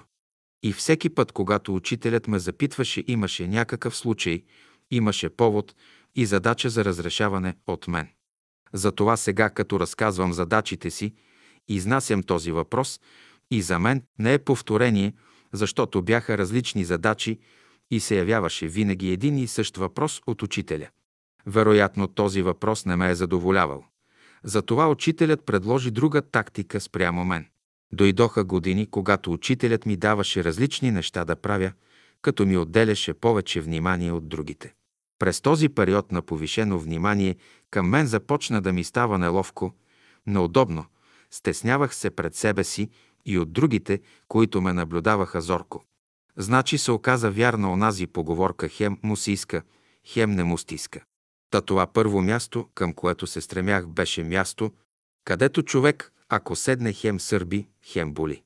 Беше много интересно, че започнах да усещам в себе си и около себе си голямо напрежение и ставах фокус на сили, които се пресичат в мене и на които аз не можех да издържа. Тогава учителят ме изтъкваше пред другите и ме поставяше на първо място.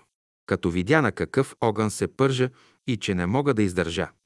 Учителят каза, когато един ученик се смущава от едно място, което му се дава, това означава, че това място не е за него и лекичко ме погледна. Това изявление беше за мен и за мястото, което бях получила временно, и за неблагоприятните страни, които носеше това място за мене. А това беше зависта на другите, одумванията, приказките и всичко това се насочваше към мен.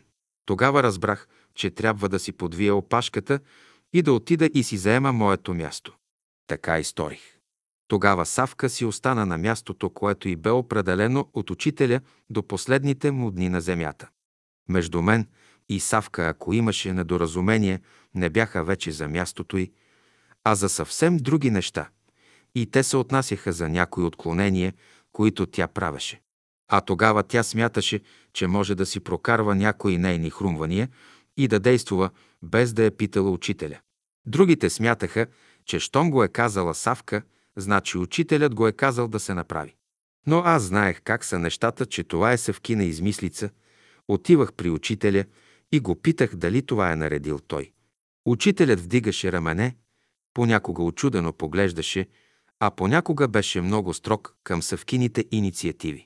Тогава учителят ги отменяше, викаше Савка и правеше строга забележка и тя смяташе, че аз съм виновна да се провалят нейните инициативи. Аз не я провалях, а аз я спасявах да не направи по-голяма лична грешка с опасни последици за школата. А аз се стараех по вътрешен път да се доближавам до словото на учителя. Доколко съм успявала, това е вече друга работа.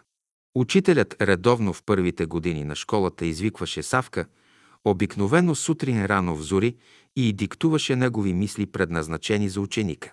Това беше работа за онзи ученик, който заемаше първото място до учителя. Тя ги събра.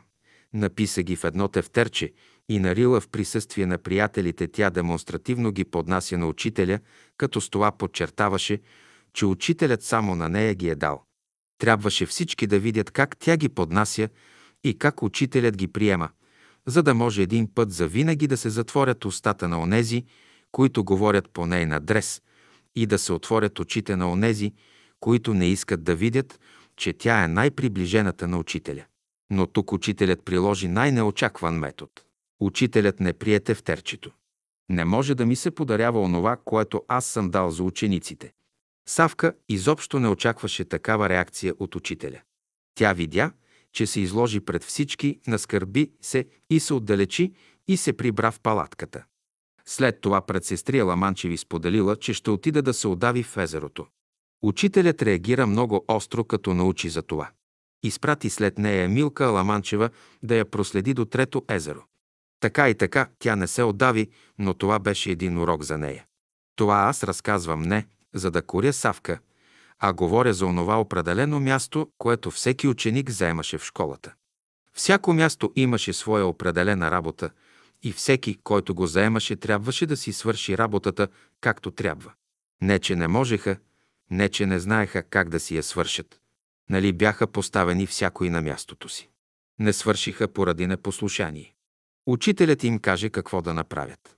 Каже им просто и ясно с едно изречение на български язик и вместо след като чуят думите на учителя краката да си изпотрушат от тичане и ръцете да си изкършат от бързане, как да свършат по-скоро задачата си поставена от учителя, то те спрат, па седнат и умуват. А умуването идваше от тази пуста личност, защото тя изискваше да бъде зачетена, да не бъде пренебрегната, че да има някаква полза, че да й се окаже нужното внимание и след това всички да видят, че тя личността е направила всичко. А това бе клопка на духовете, противници на учението, и те попаднаха в нея и не си свършиха работата учениците от школата. Това се отнася абсолютно за всички, включително и за мен. Понеже тук става дума за тефтерчета на Савка с мисли на учителя, които той не прие и това бе една задача за разрешаване от нея, която тя не разреши. Тя не си свърши работата и сега трябва други да се мъчат и да се чудят как да й разчетат стенограмите. И съм напълно убедена, че нейната работа няма да бъде завършена така, както трябва, ако тя бе си ги завършила. Защото тя заемаше точно това място до учителя и със строго определена задача. А тя зае мястото, държа го толкова години и не си свърши работата. Това не е упрек към Савка, а полука за учениците от школата. Ако заемаш едно място, трябва да вършиш работата на това място, което е определено в школата на учителя от неговото слово. Не си ли свършиш работата, ти пропадаш като ученик и спъваш работата на другите в школата. Затова провалът на един е провал за всички. Успехът на един е успех на всички. 260 Всемировият учител и Божият план за всяка една душа. Всеки един от нас на изгрева правеше стъпка по стъпка по своя път. Бях при учителя, за да споделя едно мое преживяване. Той ме изслуша и когато очаквах той да ми каже нещо по него, изведнъж ме насочи към съвсем друга посока. Идва днес при мен Савка, изговори срещу тебе, аз си казах, забранявам ти да говориш срещу Марийка пред мен. Аз го изгледах, а той стоеше невъзмутим и чакаше моята реакция и дали ще се досетя какво искаше да ми каже с тази оценка за мен от Савка. Значи учителят ти беше забранил да говори срещу мен пред него. Това означаваше, че аз също трябва да си забраня да не говоря пред учителя за нея лоши неща. Учителят мълчи, гледа някъде полувисоко и ме изчака да види какво ще каже. Аз вдигам глава. Учителю, и аз ще си забраня да говоря срещу нея, но разрешавате ли само да споделям само с вас, а вие ще си казвате тежката дума? Той се усмихна. Да, споделяне може. С това се разреши един много голям проблем.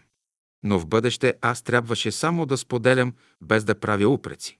До този момент аз смятах, че само споделям с учителя и не се усещах, че може и да коря този или онзи. Той ни оглеждаше и отвътре, и отвън и виждаше това, което ние не виждахме. За него ние, учениците му, бяхме най-голямото мъчение на земята. В това се бях убедила стократно, дори и повече. Като си помисля колко хора идваха при него и чужди, и наши, и всеки носеше нещо със себе си за разрешаване.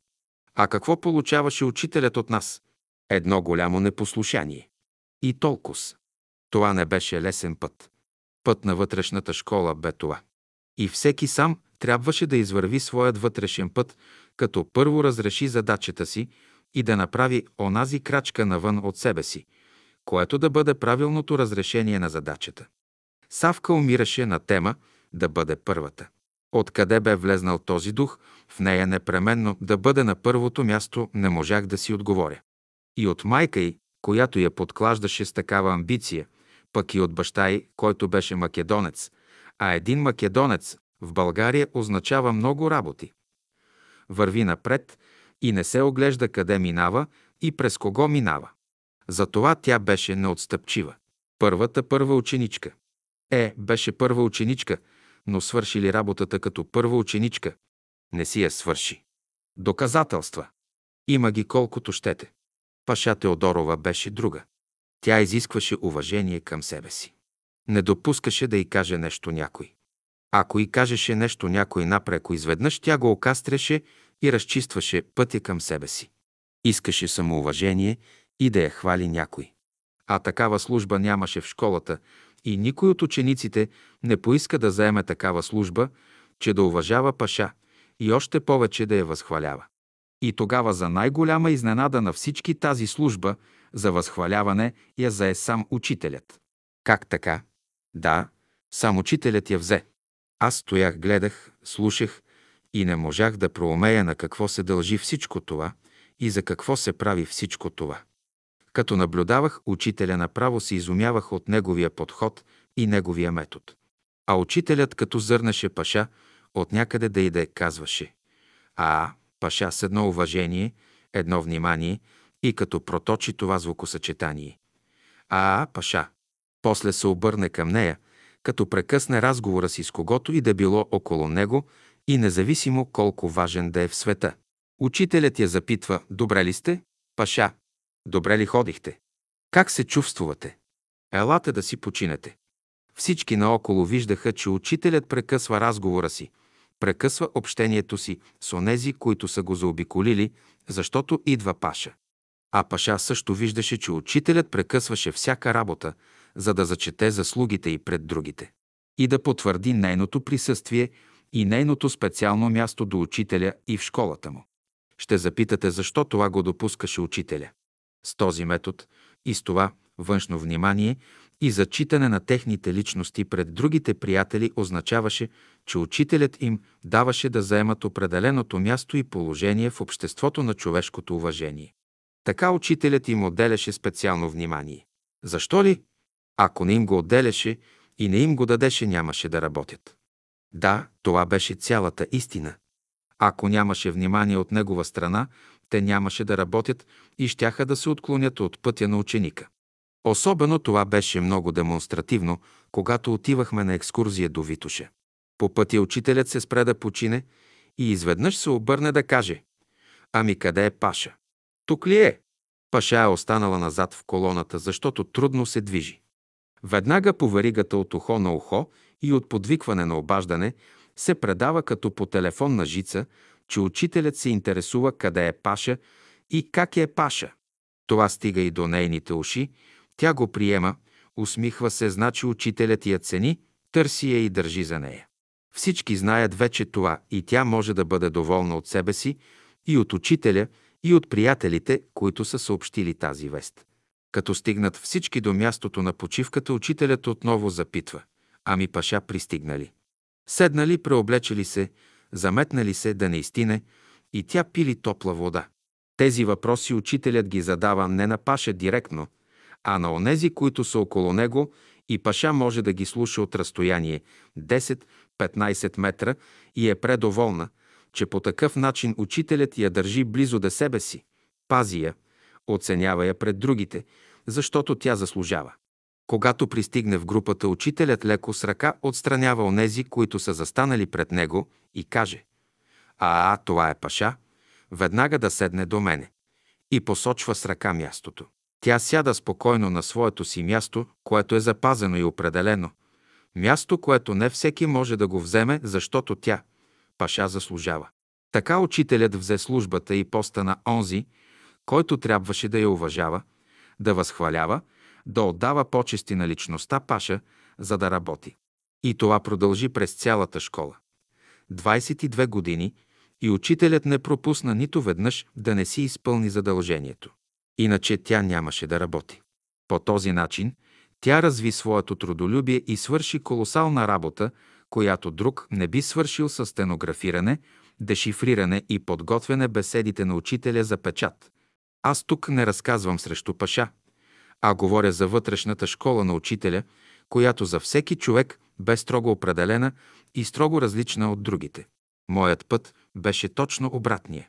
Отвън учителят не показваше какво е неговото отношение към мен. Понякога аз бях недоволна от цялото това положение, но не смеех да го изкажа. Веднъж таман да отворя уста и чух гласът му. Пълните грънци аз не ги изнасям на пазаря. Моите отношения към учениците никой не ги знае какви са. Другото, което се вижда отвън, са само методи. Затворих си устата, която се беше приготвила да каже нещо. Мълчах и се удивлявах от един окултен закон, който учителят изнесе пред мен. Савка беше сложена на първото място. Но физически не беше с добра конструкция на тялото си, за да заеме представителното първо място. Отидох при учителя и споделих с него, че нали по физическото тяло на човека е изписано цялото минало на човека и възможностите, с които разполага в настоящия момент. Визирах нея, но не го изказах гласно. Учителят ме изслуша и разбра, че говоря за Савка. Погледна ме строго и категорично посочи с показалец към мен и изрече. На някой, който не е готов да учи. Вземат му от бъдещата добра карма, за да го подготвят за ученическата скамейка. Аз изтръпнах, станах и се поклоних. Пред мен стоеше величието на Бога и грижата на учителя към всяка една душа. Тук на изгрева душите бяха важни, защото учителят работеше с тях. Някой път се приближавах до учителя и мислено преценявах привилегията на онези, които бяха около него. И техните качества, според мен, не бяха достатъчни и не отговаряха на онзи ценз, за да бъдат близо до учителя. Така веднъж той доволни мисълта ми с болка и каза «Не зависи от учителя, кой ще бъде поставен близо до него. Това зависи от Бога». Аз се разтреперих с цялото си същество. Трябваше да разбера какво означава величието на учителя, смирението му и преклонението му пред Божия план. От следващия ден аз се стараех да не мисля, защо не са тук на изгрева онези истинските, а са дошли тези, които не трябва да бъдат около учителя. Вглеждах се и наблюдавах какво нещо е пътят на ученика и какво нещо са методите и отношението му към всичко земно и преходно. А той, учителят, заемаше мястото си на Всемировия учител на Вселената. Той също имаше свое място и своя служба. Той трябваше да свали Словото на Бога за идното човечество, да ни покаже методите, с които да работим, за да тръгнем по пътя на ученика. Постът и мястото, което той зае и мястото, на което стоеше, бе поставено от Бога. И той извървя своя път. А ние можем да преценяваме за него само чрез Словото му и чрез опитностите на учениците. 261 изкусителят. В първите години на школата ние бяхме много млади. 18-20 годишни и заварихме възрастни сестри, които отиваха при учителя на събранията облечени с бели рокли и забрадени с бели кърпи, като гражданките слагаха бели шапки. Братята бяха с бели панталони и бели ризи. С една дума – бяло братство с бели братя и бели сестри. Такава тогава беше идеята на възрастните приятели. По съборите в Търново всички бяха облечени в бели одежди. По време на съборите в София преобладаваше белият цвят, понеже през лятото времето е топло и през месец август ходехме леко облечени. Имаше години, когато много хора искаха да се наложи униформа на братството. Веднъж на един събор Савка отива при учителя и го пита недоволна. Учителю, защо всички сестри не са в бели рокли и братята не са с бели панталони и бели ризи? А той вдигна глава, вгледа се в нея, разбра какво иска и на къде е насочен въпроса й. Сестра, виж каква красота има в тези пъстри форми. Погледни поляната и колко цветя има с различен цвят и по различен начин ухаят и създават красотата на природата и на живота. Савка млъкна. Та тези, които искаха униформи, не успяха. Учителят не се съгласи. В школата учителят създаде всички форми на живота и показа във всички случаи как трябва да се постъпи. Затова са ценни неговите опитности с приятелите. И за това е ценно неговото слово. Вие виждате как учителят разреши един много важен въпрос с желанието на неколцина да се наложи униформа. а след нея ще следва външната организация, правилници с правила, които да скуват и вържат приятелите с разни устави.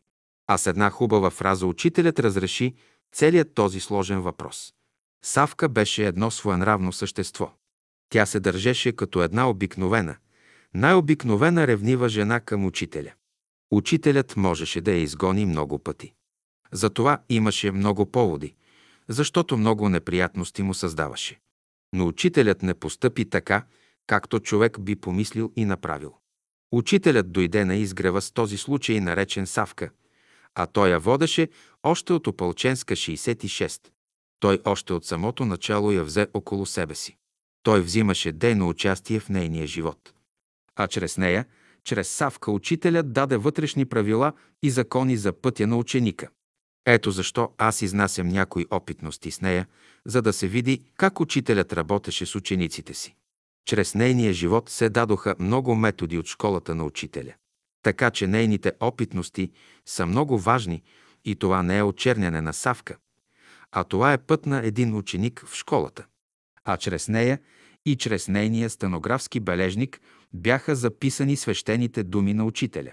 Майка и Тереза в последствие разказваше един случай, който бе разтръбен много от почитателите на Савка, случай, който за мен беше верен и потвърждаваше това, че учителят беше дошъл, а Савка трябваше да бъде до него за предмет на обучение на другите. В онези години, когато Савка е била 6-7 годишно дете на гарата, учителят се среща с родителите й. Изведнъж Савка се пуска от ръката на майка си, полита към Петър Дънов, разперва ръце и вика «Господи, от кога те чакам?» А учителят я прегръща и казва «От кога те търся, мой верния Веруни?» Майката и бащата гледат с ококорени очи, чудят се, маят се, какво ли означава това, но после си казват, че това е едно малко момиченце, а малките момичета какви ли не неща дрънкат насам и натам и на какви ли не игри си играят. Този случай бе верен и доказа, че учителят дойде придружен със случая Савка. И тя бе един голям изпит и за учителя. Веднъж той ми каза, Савка може да стане причина цялото ми дело да пропадне, но аз ще я държа, защото е такава волята Божия. Е, сега можете ли да вместите в себе си всичко това и да няма противоречие у вас, като приемете, че това, което изнасяме е вярно? Понякога ми се струваше, че тя бе един каприз на живота при нозете на учителя. Живееше с идеята да е първата, първият ученик, да блести външно и да стои изправена близко до него. Изискваше това и не позволяваше отвън никой да бъде по-близо до него. Учителят с какъв такт привидно само изпълняваше капризите й, уж както тя ги иска, но после така се извъртяваха, че накрая се изпълняваше това, което учителят смяташе за най-добро. Тя ревнуваше учителя, ограничаваше го и настояваше да бъде нейната воля. Учителят привидно изпълняваше нейната воля, но накрая изпълняваше волята Божия. Държеше се с нея с такова внимание, че беше велик пример за всички ни. Привидно ще изпълни нейното желание, а всъщност ще изпълни волята Божия. А отстрани този, който наблюдаваше и познаваше методите на учителя, не можеше да не се удивлява както на съвкиното детско упорство, така и на умението и знанието на учителя да изведе всичко накрая така, че любовта на Бога да минава през всички, да ги съединява и обединява. Така от началото до края учителят се държеше с рядка любов към нея, въпреки че тя му беше най-трудният изпит. Веднъж, когато бях потресена от една случка, попитах учителя, защо не сложи нещата така, че всеки да си седне на мястото и да си знае мястото. И на великия учител не му е позволено да иска от Бога, кой ще му сложи до него. Това изказване ми отвори очите и видях какъв голям изпит държи и учителя. А като ни съберете всички, които бяхме около него, всеки един от нас беше изпит за учителя и то какъв. Учителят изнесе с рядка любов, както случая Савка. Така също и нашето присъствие на изгрева. Савка за мен беше една ксантипа поставена до Сократ, една ревнива жена до мадреца, отнасящо се за онази епоха. Но сега тя беше една ревнива и своенравна жена до учителя. Учителят бе поставил граници между ученика и себе си. Това бе една голяма бариера и никое същество в плът не можеше да прескочи тази бариера. Това въжеше и за Савка, както и за всички ни. Вървим веднъж с учителя по поляната на изгрева и разговаряме. Ето насреща ни се задава Савка. Като ме видя, тя заканително се насочи към учителя. Аз знаех, че тя ме ревнува като жена от учителя. В учителя аз виждах живия Бог и тя като ученик в школата не трябваше да ме ревнува заради това. Аз се отстраних, защото учителят ми направи знак и застанах на няколко метра и чувам целият разговор. А Савка му говори повелително. Не искам Марийка да идва при вас. Не искам, не искам. През това време с десният си юмрук удря в лявата си длан. След това си отиде така, както си бе дошла. Аз отивам при него и питам, «Учителю, чухте ли?» А той ми отговаря, «Това не беше Савка, а бе един дявол». Ето какво същество беше сложено до учителя. И той с идеална хармония и с любов изнесе всичко. Само един велик учител е свободен. Ограничаваше се доброволно. Особено когато ние му създавахме само спънки апостроф. Та в случая онази, която биеше десния си юмрук в лявата си длан, не беше Савка. А това бяха събрани и фокусирани в нея сили, воюващи срещу учителя и беше станала проводник на един ниш свят. Беше жестоко да се слуша това от устата на учителя, а колко по-жестоко бе да се изнесе от неговите плещи. По един сходен такъв случай аз отново отивам при учителя и му казвам Учителю, за мен Савка не е никакъв ученик, а една ревнива жена. Учителят ме погледна. Това е един факт, а срещу факт не може да се каже нищо. Да, това беше наистина жалък факт. Последните дни на учителя през декември на 1944 година.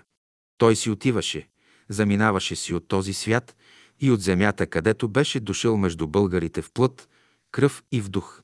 Но ние още тогава не знаехме, че това ни предстои да преминем. Учителят беше седнал на един стол, а аз седя на едно малко столче срещу него на два метра разстояние от него. Савка влиза и ме вижда как съм седнала пред нозете на учителя. Тя изпадна в дива ревност. Учителят я погледна с такъв ужас, че клепачите му се отвориха, зениците му се разшириха и очите му станаха много големи. Аз седя пред него и наблюдавам всичко. Какво бе видял той в тази дива ревност, какъв свят се криеше зад тази ревност и какви сили стояха там, че учителят я погледна с такъв ужас. Той се възмути от факта, че той знаеше, че си заминава и точно в този момент една жена му прави сцена на ревност и то пред него. Всемировият учител. Той се обърна към мен и направо ме помоли. Не я хокайте, това бяха последните думи на учителя за една жена, която го е тормозила от началото до края на школата му и на живота му на земята. Савка, като видя очите му, падна на колене и почна да се моли, Господи, само Тебе имам. Учителят мълчеше. Тя до края водеше борба с него, като всяка ревнива жена на света. Учителят издържа до край с любов, мъдрост и истина. Издържа, за да се учим и ние от неговия пример – и ни даде един модел за съжителство между хората. Той създаде обстановката на света в самата школа на изгрева и тук всеки трябваше да постъпи така, съгласно онова, което беше научил. Не само със слово, но и с живота си учителят учеше и показваше. Савка си замина 6 месеца след учителя. Но тя не разбра какво бе направила. Не можа да разбере. А след като си замина нейните почитатели заедно с амбициозната и майка, искаха да направят идол от нея в школата и да изместят образа на учителя на страна. Аз бях категорично против това. И ето 30 години след това аз не позволих да се измести образа на учителя в страни от простосмъртни личности, от користолюбиви хора, от самонадеяни лица, търсейки да изместят образа му и делото му, та да се вмъкнат и да заемат неговото място. Е, как ви се струва това? А ние имахме образа му, ние имахме опитностите с него и пазехме Словото му. А вие ще имате Словото му, дръжте се за него и то ще ви изведе на правия път. Пътят на ученика е път, в който се изучава Словото на учителя, прилага се и се живее по него. Тогава пред вас ще излезне великият учител, който бе в Слово и в дух. А ние свидетелствуваме за него, че той бе в плът и кръв между българите по земята българска. 262 вътрешната школа на десете ученички. Лагерът на Рила е устроен, братството е накацало с белите палатки по склона над второто езеро. Тук животът ни е строго специфичен и върви по един строго определен начин, показан от учителя и спазван от нас. Тук се събирахме от цяла България, тук е мястото, където се срещаме и виждаме всички. Някои си отиват по-рано, други идват по-късно, всеки според свободното си време. Има такива, които имат вътрешна привилегия да стоят през цялото време, докато основната група заедно с учителя не слязат от планината. Но тази привилегия се осъзнава години след това. Тук се срещаме, запознаваме се, тук живота продължава както е на изгрева. Школата е и тук на планината, далеч от града и от света. Това предразполага за по-голяма духовна работа. Онези, които бяха в близост до учителя на изгрева и го подпомагаха в неговите ежедневни нужди, бяха също тук и тяхното задължение продължаваше. Понякога тяхната грижа към учителя приемаше формата на някакво свещено действие. Така го приемаха и в това нямаше нищо лошо. Но друг път го правеха на ритуал, за да подчертаят и своето присъствие, и своята особа край учителя. Ето това бе началото за едно голямо неразбиране за вътрешната школа на учителя. Ако се огледа, човек ще забележи, че в света има толкова различни форми и не е необходимо да се пренасят в школата. Ето защо учителят винаги отклоняваше и едните, които свещенодействуваха, и другите, които от грижата към учителя правеха ритуал като особена своя заслуга. А какви бяха тези ежедневни нужди на учителя? Те бяха толкова елементарни, толкова обикновени, че човек като види и срещне учителя, ще се засрами от себе си, че е очаквал да види в живота на учителя нещо необикновено и някакъв необикновен разкош. Толкова обикновено, толкова простичко, че по-простичко не съм виждала и не съм срещала. А аз бях излезнала от заможно семейство и много добре бях запозната среда и порядъка на това общество и за неговите изисквания. Познавах всички страни и знаех живота на семействата в онези изискани среди на висшето общество. Защото минах през тези среди, а дойде време, когато се преместих на изгрева да живея, да наблюдавам и живота на учителя с други очи. Учителят се движеше и поемаше от живот най-необходимото за момента, но най-чистото и подготвено по най-естествен и обикновен начин. Това се отнасяше както за облеклото му, така и за храната. Савка беше допусната да се грижи за някои неща от неговия бит. С нея бяхме в едно съперничество, понякога скрито, понякога открито, преминаващо границите на допустимото. Но това бе школа както за нея, така и за мен. Така нарила след един разговор с Савка на дадена тема, която Савка изнесе пред мене стон не подлежащ на никакво съмнение – защото тя имаше в този момент безотказен достъп до учителя и винаги се движеше с тефтерче и си водеше бележки. И това, което казваше според нея, беше от последна инстанция. Истина, която не можеше да се успорва. Аз се усъмних дали не съм на погрешен път. Савка продължаваше да обяснява разни неща. Разделяхме се с нея, но тя без явно превъзходство от разговора ни. А аз покруса и голямо съмнение у себе си достигащо до разочарование от самата си личност. Отидох пребита в палатката си. Никъде не излизах, легнах си рано и заспах дълбоко. После ми се даде на сън следното. Сънувам, че съм в школата на Бялото братство на Рила, че всички сме в едни светли, ефирни леки тела, които леко се люлеят във въздуха и че една-две ученички от присъстващите предават уроци на школата. После учителят идва придружен с Савка към мен и всички се обръщат към нас и ни наблюдават. Учителят начертава една идеална окръжност с бастуна си. Савка гледа в кръга, а учителят ти казва «Ти си вън от окръжността». Обръща се към мене. Ти си вътре в кръга и помни, че ще преминеш през ръцете ми. Такъв бе сънят. Сутринта се събудихме рано и отидохме на молитвения връх. След приключване на беседата и молитвата, изчаках накрая и успях да запитам учителя, като му разказах сънят си. Отговори ми, Това не е сън, това е живо преживяване. После добави, има тук един кръг от 10 ученички и после ще ти ги покажа. Аз целунах ръка и се отдалечих. По пътя разглеждах наоколо палатките и се питах кои ли са тези ученички, познавам ли ги. Или те още не осъзнаваха това, а бяха ученички в оная вътрешна школа на невидимия свят. А може би те бяха горе ученички в невидимия свят, в духовната школа на Бялото братство и нямаше я тяхната физическа проекция тук на земята, понеже не бяха се родили. Или може би те бяха в светлината и не осъзнаваха, че са ученици. Мисли и догадки колкото щеш. Тогава не разгадах тази загадка от учителя. Минаха много години и то толкова, че успях при различни случаи да срещна в определен момент някой от сестрите на изгрева или от града, да постъпи като ученичка от духовната школа. По това познавах и различавах тези 10 ученички, които той обеща да ми ги покаже. Той ги показа след своето заминаване, а те ми се изявиха всяка с постъпките си и с делата си, без да съзнават кои са и какви са те. Аз мълчах и не открих пред тях това, което ми бе казал учителят, за да не внеса в тях противоречие, защото всяка от тях си имаше строго определен път. И в този техен път, и то в даден момент, те ми се изявиха, според обещанието на учителя, като ученички от духовната школа на учителя.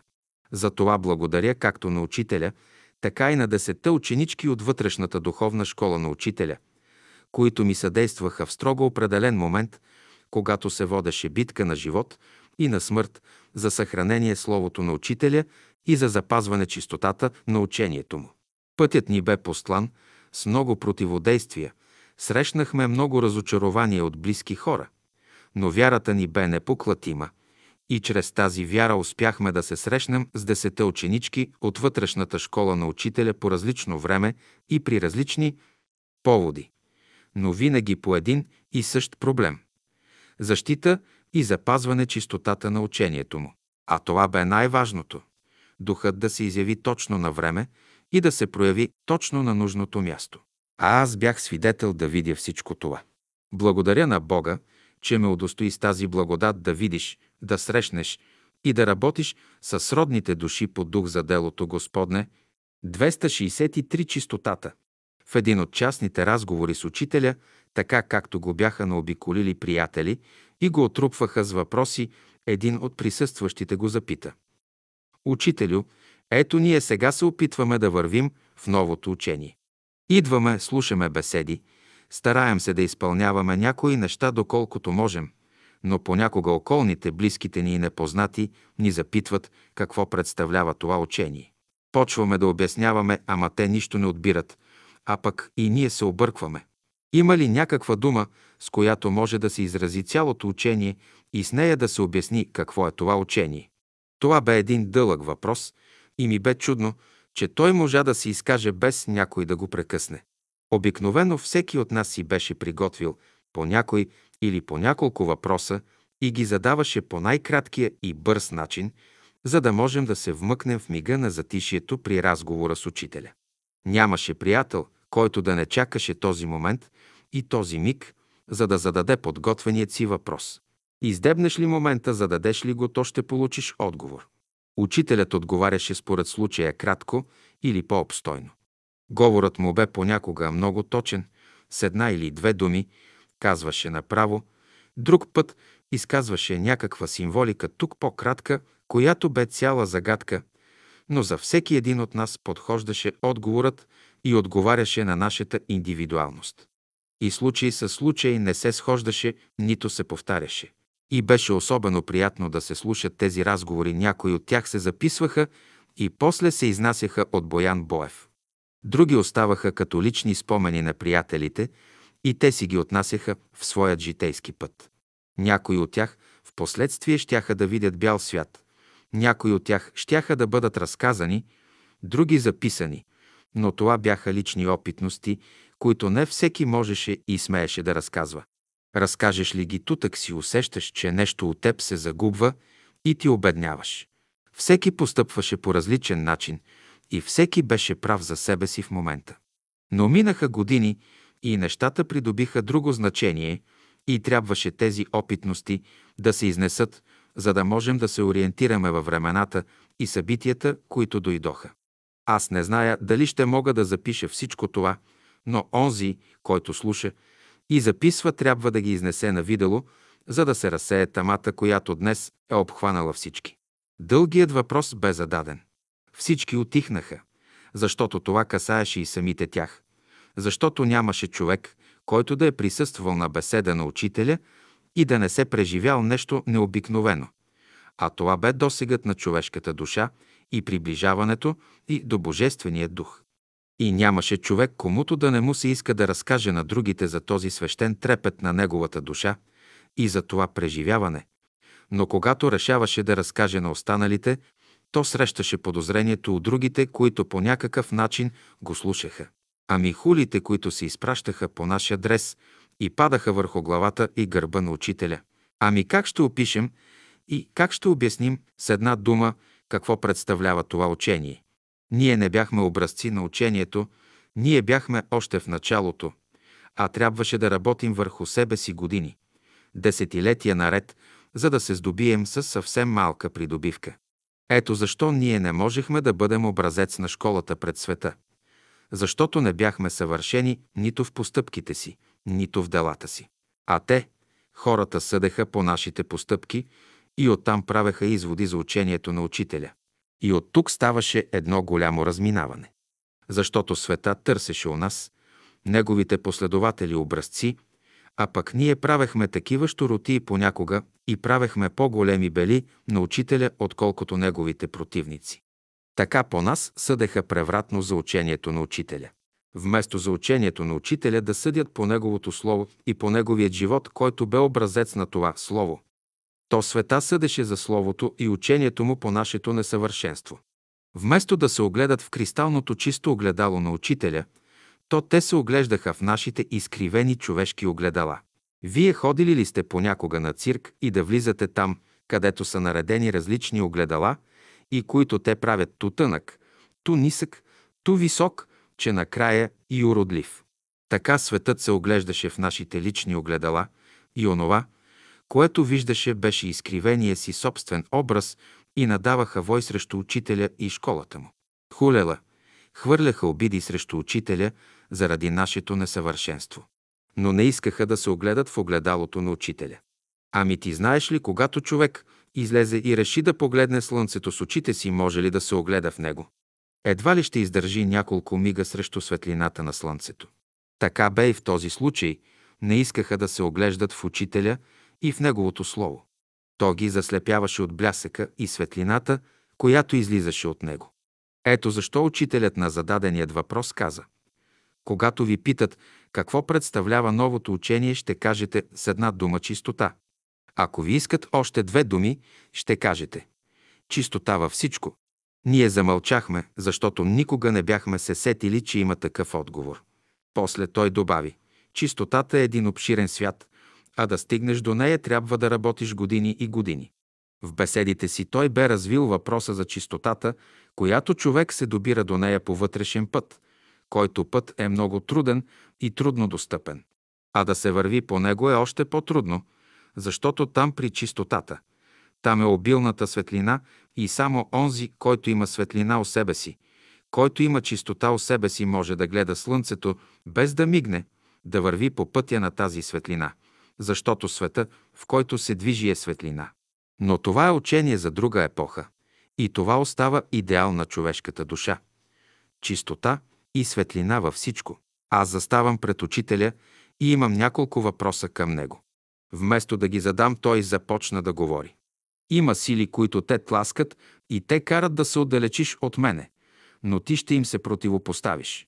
Тези сили и на Савка постоянно изпращат тези мисли да се отдалечи от мене и те доста и са навредили. Учителю, какво трябва да правим? Савка, тя сега е забогатяла с онова, което аз и диктувам.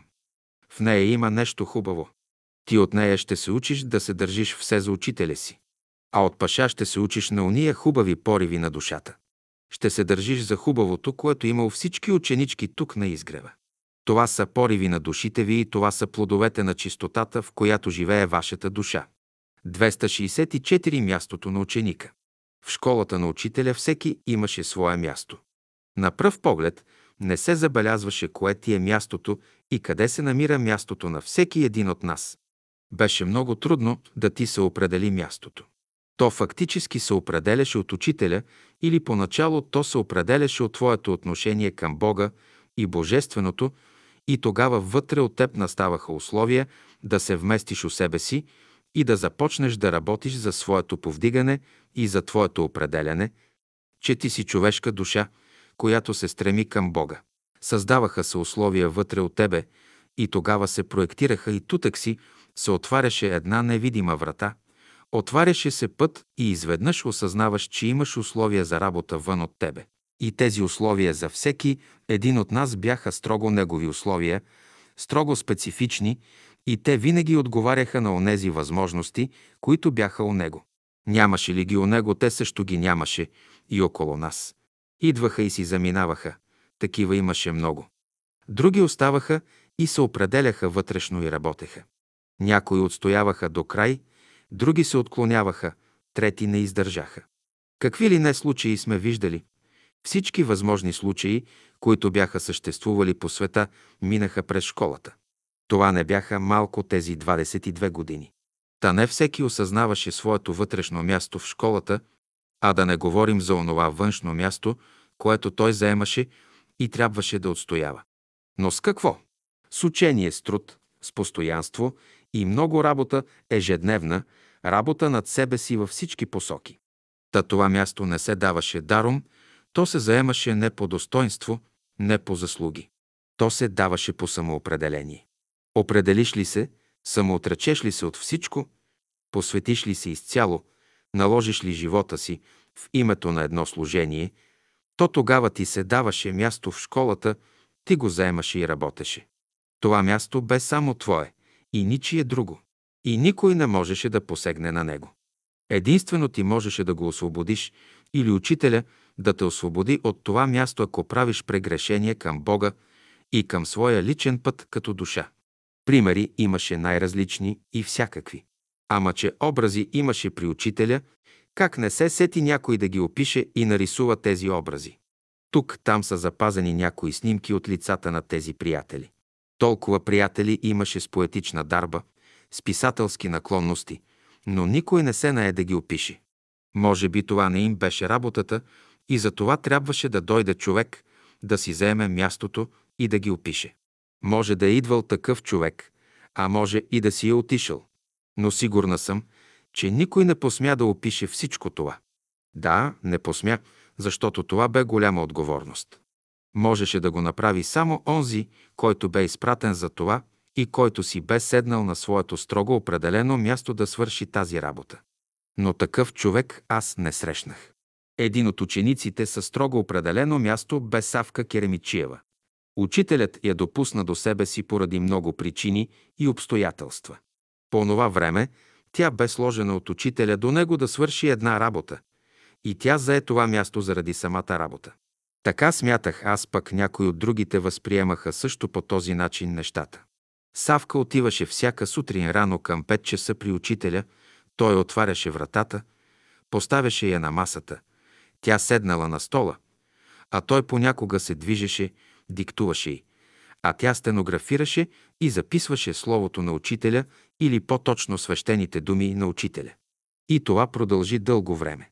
Ние останалите това знаехме, виждахме, но може би някой да ревнуваше Савка, че именно на нея се диктуват тези неща. Аз пък възприех тогава, че в този период учителят дава на учениците си свещените си слова и това трябваше да направи онзи, който беше най-близко до него. Този материал беше много специфичен. Това беше кристализацията на Словото и не можеше да го записва някой случайен човек. По-късно тя дешифрира своите стенограми, прехвърляше ги на своите втерчета, подреждаше материала и в последствие излезе от печат една книжка свещени думи на учителя. Тези скрижали на учителя бяха дадени по този начин и по това време, и чрез Савка. Бяха дадени чрез онзи ученик, който бе заел своето място за работа близо до учителя. В този период и отначало тя беше работлива. Но по-късно с годините тя навлезе в своят личен живот и започна по друг начин да работи. И тогава всичко започна да се обърква. Тя отначало имаше стремеж и беше много ревностна към работата си. Но по-късно, поради мястото, което заемаше в този период, започна да става център на внимание и нежната ревност към Бога се прехвърли в съвсем друга посока и направление и се опитваше да запази това влияние, което имаше върху околните и на което много държеше.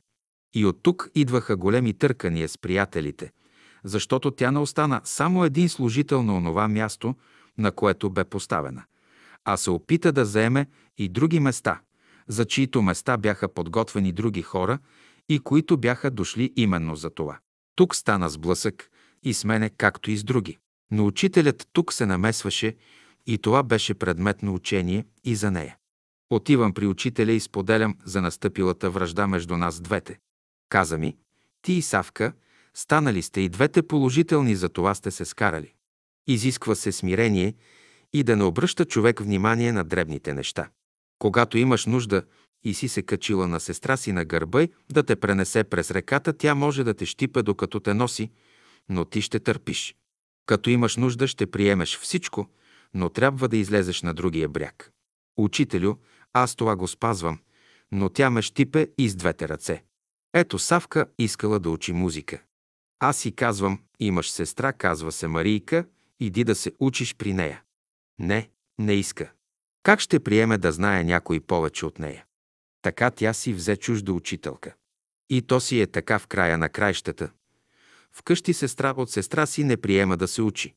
Пред чуждия човек посе смирява и по-добре обмена на енергиите може да стане. Понякога в ежедневието на ученика му се дава следното. Отначало те вдигнат в по-висока сфера да видиш отгоре и в перспектива нещата, в по-високо състояние на съзнанието, а после те спуснат долу и слизаш на земята да работиш. Законът е такъв. Ученикът ще почне от там, където по-рано е спрял. Савка в този период бе спряла именно там, да приема свещените слова на учителя и да ги даде после на школата като чисто словесно мляко на младенците, каквито бяхме ние. Това беше нейното отредено място от учителя за школата. А дали тя се справи? Не можа да се справи. 265 незаменяемата. В отношенията си учениците трябва да спазват онова вътрешно правило за чистотата, чистота в мисли, в чувства и в действия. Чак тогава отношенията им ще бъдат правилни. Но това не винаги ставаше така. Ние бяхме седнали на различни места в школата и бяхме предмет на учение както за нас самите, така бяхме и предметни помагала за останалите ученици. Всеки един от останалите беше една част и частица от тази лаборатория, от тази вътрешна лаборатория, където ръката на учителя преместваше понякога местата ни или самите нас, за да създаде нови условия, за да видим как ще се справим при новите обстоятелства и при новите възникнали противоречия. А това бе много ужасяващо. Заемал си някакво място, смяташ, че то е твое по право, по заслуга и по достоинство. Идва момент, когато те преместват на друго място, а твоето място го заема друг и то, което бе най-важното винаги в тези случаи, смятахме, че онзи, който заема мястото ни е много по-недостоен от нас самите. И това довеждаше до вътрешна реакция у нас, въздигаше се един свят.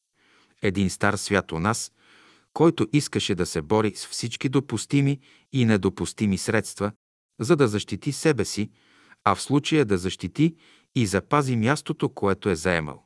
Сега, четейки отстрани това, може да изглежда наивно и смешно, но тогава нещата бяха другояче. Тогава бе въпрос на живот и смърт, както казват някои.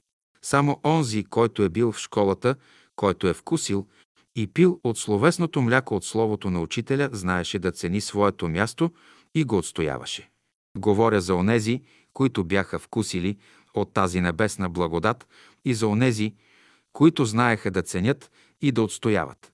За онези, останалите, които идваха да слушат една-две беседи, те отново си заминаваха по пътя и потъваха в житейските грижи. За тези хора аз изобщо не говоря. А онези, които ни бяха посетили, не бяха малко, Дори и уния, които останахме при учителя, бяхме малко, а многото и мнозината идваха, престояваха и ни напускаха. Онези, които бяха останали, отстояваха правото си на присъствие в школата. Савка Керемичиева бе получила привилегията и отстояваше мястото си на най-приближената до учителя. Бореше се за него по всички правила на една жена, която ревнуваше и не позволяваше някой да пристъпи при учителя, освен посредством нея и чрез нейно застъпничество. А такива случаи имаше много. Но учителят се противопоставяше и аз лично бях свидетел много пъти как той я скастреше с непривичния за него остър тон. Но винаги на място и с подходящи думи. Тя се отдръпваше и оставяше временно учителят свободен да приема когото иска и пожелае. Но после отново се приближаваше и се опитваше да се налага на учителя с някое свое мнение. Това бе загадка за мнозина. А аз винаги реагирах на подобни неща и сме имали доста спречквания по този въпрос. Тези спречквания преминаваха понякога в свада и учителят се намесваше и окоряваше и двете ни и ни даваме задача да се справим със себе си, със състоянието си и да се справим сами с създалото се конфликтно положение. В беседите си той бе дал огромно знание и методи да се справим с тези дисхармонични състояния. Но тук ние не можехме да приложим тези негови методи и се оказа, че ние не пасваме с нашите постъпки към живота на Словото. А Словото пасваше идеално към живота на учителя, защото той бе образец и изпълнител на това Слово – чистота и светлина. Веднъж ми каза, отвън ти изглеждаш много мека, но отвътре си твърда и понякога остра.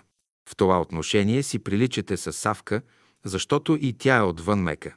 Но и много се различавате. Ти като направиш нещо, интересуваш се от ефекта, който е произведен. А пък Савка се интересува от това Пали е постъпила умно. Тя иска да кажат, че постъпката е умна. Твоето е хубаво. Савка работи с разума, а ти с разсъдъка си. Важното е да решите правилно задачите си. Отново съм пред учителя и той споделя с огорчение. Савка има материал да работи три години, а се обленява и не работи. Само Паша работи и той го каза с такава болка и с такова велико огорчение, че на мен тутък си ми се прииска да стана, да отида и да свърша работата на Савка. Това беше само потик, но знаех, че това нещо нито може да стане сега, нито после, защото моето място бе друго. А мястото на Савка бе да стои и да записва свещените думи на учителя. Това бе нейното място и нейната работа, за която бе дошла в школата. Това бе идеалът на нейната душа и това бе нейното свещено начало в живота й. След време тя извади изреченията на учителя, написа ги в една хубава тетрадка с хубав почерк, подреди ги както тя умееше да прави добре и веднъж, както бяхме нарила, тя пристъпи при учителя и бе решила да му направи подарък. Учителю, ето подарявам ви свещените думи, които ми дадохте. Протегна ръка и поднася подвързана тетрадка. Учителят я изгледа строго, скара се и я изпъди. А на мен, която бях до него, каза «Това, което е мое, няма защо да ми го подарява обратно». Тук имаше упрек, имаше обида и огорчение от непознаването на окултния закон. Савка възприе това като голяма трагедия и срам, защото бе изказано пред други свидетели. Смяташе, че за нея повече живот в братството няма и че не може да понесе такъв голям срам, защото смяташе, че единствено тя имаше привилегия да получава свещените слова, а ето учителя реагира по такъв начин и отхвърли тетрадката й. Да, тя тръгна надолу по пътеката, слезе към езерото и тръгна да се дави и да сложи край на живота си. Заяви на всеослушание, че отива да се дави. Учителят стоеше невъзмутим. После сестрите Аламанчеви, нейните приятелки, тръгнаха след нея, за да я спасяват и да я убеждават да не прави това. Разбира се, тя не се отдави, а учителят нямаше да допусне това. Тя не се отдави, но се отдави нещо друго в нея. Отдави се именно това нейно убеждение, че тя е единствената, незаменяемата, чрез която се дават скрижалите на учителя. Ние, останалите, гледахме, слушахме и недоумявахме. Нещата се развиха така, че тя не си довърши работата и ето изминаха 30 години от заминаването на учителя и нейните тефтерчета са разпръснати и онези свещени думи на учителя още не са подредени, не се подготвени да се отпечатат. Ето, това е, което се отдави в езерата. А кое остана? Останахме ние, другите около нея, останаха онези, които трябва да довършат нейната работа. А това бе една работа за Бога. А незаменяемата си отиде без да си свърши работата, за която бе дошла. 266. Туристическият нощ на Цеко. Трябваше да ви разкажа за апартамента на Цеко, който учителят му бе подготвил за онова духовно жилище, което го очакваше след заминаването му. Вероятно, брат Цеко беше си заслужил да му се приготви духовно жилище. Заслужил си го е с примерна служба на изгрева, в служението и в услуга на братята и сестрите. И може би това бе външната страна на нещата, така както ги възприемахме по-човешки, може би той имаше и други заслуги и беше си ги заслужил с вътрешна работа и постоянство, и за това му бе отредено това небесно жилище. Така го възприемахме всички останали. А колко просто го каза учителят. Цеко, приготвен ти е апартамент. А Цеко възкликна, учителю, не думай какъв апартамент, когато аз имам барака. След един месец братството беше в Марчаево и се получи вест, че Цеко е починал. Тогава ние живеехме на изгрева в дървени бараки, като през зимата през тях навлизаше студ, вятър, дъжд, че и сняг, и се сблъсквахме с всички незгоди, и за нас думата апартамент означаваше материално благополучие. Сега хората много бързо се здобиват с покрив и с дом. Но тогава в онези години трябваше сам да си го направиш и ако ти го направят другите, трябва да си го заплатиш. Майсторлъка тогава струваше не малко пари. Построяването на дом означаваше материалния завършек на един човешки стремеж на земята. А да имаш апартамент означаваше, че си постигнал нещо повече и то в градска среда, когато всички дошли селени от провинцията трудно пробиваха и преживяваха в градската среда. А тогава малко бяха онези големи сгради, където се помещаваха апартаментите. Те бяха за най-заможните и състоятелни хора. Та ето това означаваше апартамента на Цеко. Беше си го заслужил, беше си го платил и трябваше да влезне в него. И той се засели в своят небесен апартамент. След погребението му бяха останали някои вещи и не знам по каква линия, но една част от скромните му вещи преминаха в негови познати и приятели. Тогава беше голяма беднотия и обикновено да се здобиеш с посуда, с креват, с завивки и други неща на изгрева се смяташе за привилегия. Онези, които си заминаваха отвъд, оставяха вещите си на своите близки и роднини. Но някои нямаха роднини, те бяха в селата или пък бяха скъсали връзките си с тях и те оставяха вещите си на онези, които бяха около тях и които им подпомагаха и обслужваха в последните им дни. Даваха ги като знак на признателност и на благодарност. А онези, които ги взимаха, ги поемаха като знак за добър спомен и уважение към неговата памет. Изобщо съществуваха всички възможни положения. От учителя знаехме, че вещите на покойника трябва да се изгорят, защото от една страна онзи, който ги е носил част от неговия двойник, е още в дрехите му и ако някой друг ги облече, то онзи заминалият отвъд го дърпа отгоре с невидимите конци и по този начин живия се свързва с мъртвия. Така че онези, които носеха такива дрехи и вещи се свързваха с влиянията на починалия и носеха състоянията му, които имаше преди да си замине. А това бяха потискащи трагични състояния, защото рядко човек може да си замине усмихнат и доволен от този свят. Затова по това време в Марчаево учителят каза «Не носете дрехите на умрелите». Дали се отнасяше за Цеко или някой от присъстващите там се беше облякал с дрехите на някой починал, аз не мога да кажа, но беднотията и немотията през време на войната бе голяма. Ето защо някои надяваха дрехите на умрелите си роднини и по този начин носеха влиянията на заминалите. Създаваха се други течения и друг характер в духовната атмосфера около учителя. Той имаше някакви съображения, за да каже това, казваше го за наше добро и за наше знание и за това да не му се пречи поради нашето невежество и непослушание. Савка Керемичиева бе получила един туристически нож след заминаването на Цеко като някой от близките или приятелите му и го бяха подарили. Тогава един туристически нож за нас, които излизахме всяка седмица в планината, бе една нужна вещ и която бе скъпа в уния години.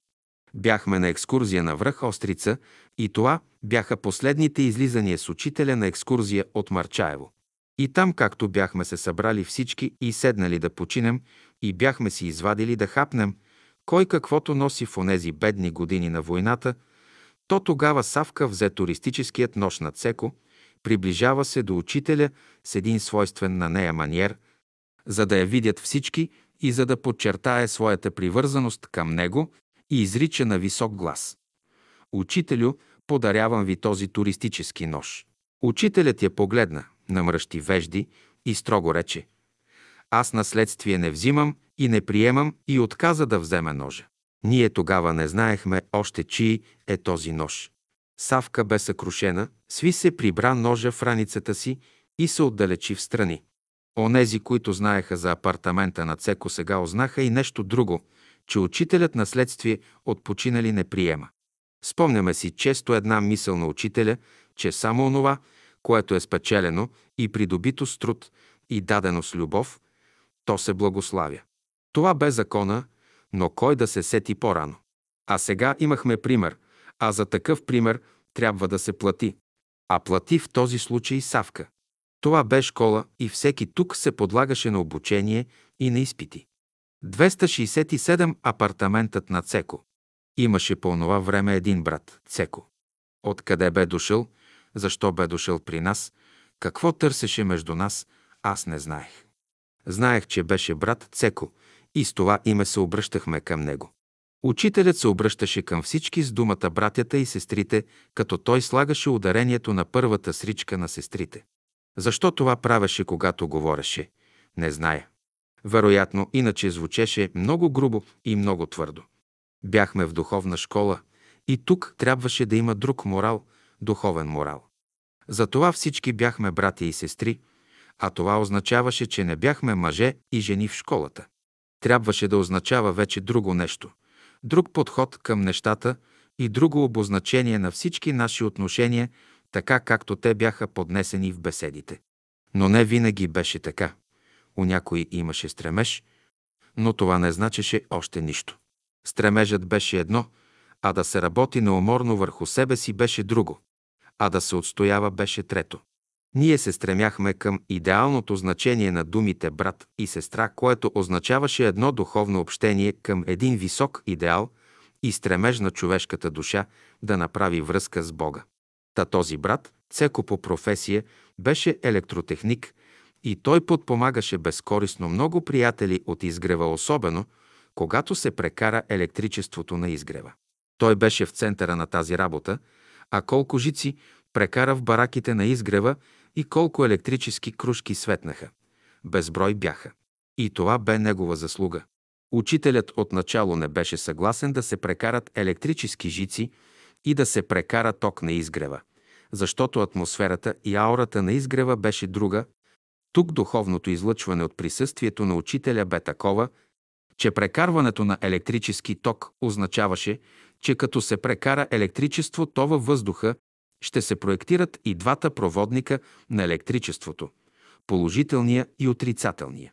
А ние достатъчно си бяхме наелектризирани с нашите състояния, които често отиваха в отрицателна посока и да се прекарат жици оголени върху покривите означаваше да спим и да живеем под един такъв похлопак на двуполюсни електрически заряди. Във връзка с това учителят каза – на изгрева не трябва електрическо осветление, не трябва електричество, защото много го има тук. Учителят се усмихна, огледа всички и каза. Има го много у братята и сестрите. И наистина, какви ли не буреносни облаци преминаваха у нас, какви ли не гърмежи, че тътени, че светкавици се развихряха понякога у нас и над нас. Накрая идваше дъжд и много от потърпевшите плачеха и ронеха сълзи. А това беше символичният дъжд на изгрева. Веднъж учителят срещна този брат, Цеко и му каза. Цеко, да знаеш, приготвил съм ти апартамент. Цеко отваря уста, иска да каже нещо, но не ме е. Но учителят повече не повтаря. Братът се чудеше после какво е искал да каже учителят с това и е успял само да възкликне. Ами, учителю, откъде на къде апартамент, та аз едвам направих една барака.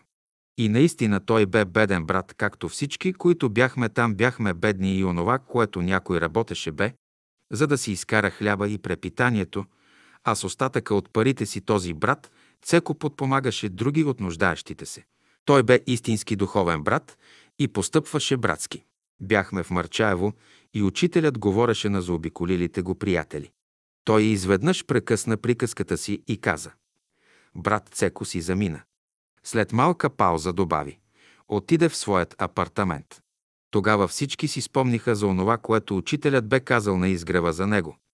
А пък следващия ден дойдоха братя от изгрева и съобщиха новината, че брат Цеко, като се качвал на един стълб да оправя някакви жици, то така станало, че дългата му коса докоснала жиците, направил късо съединение, ударил го тока, паднал от стълба на земята и починал на място.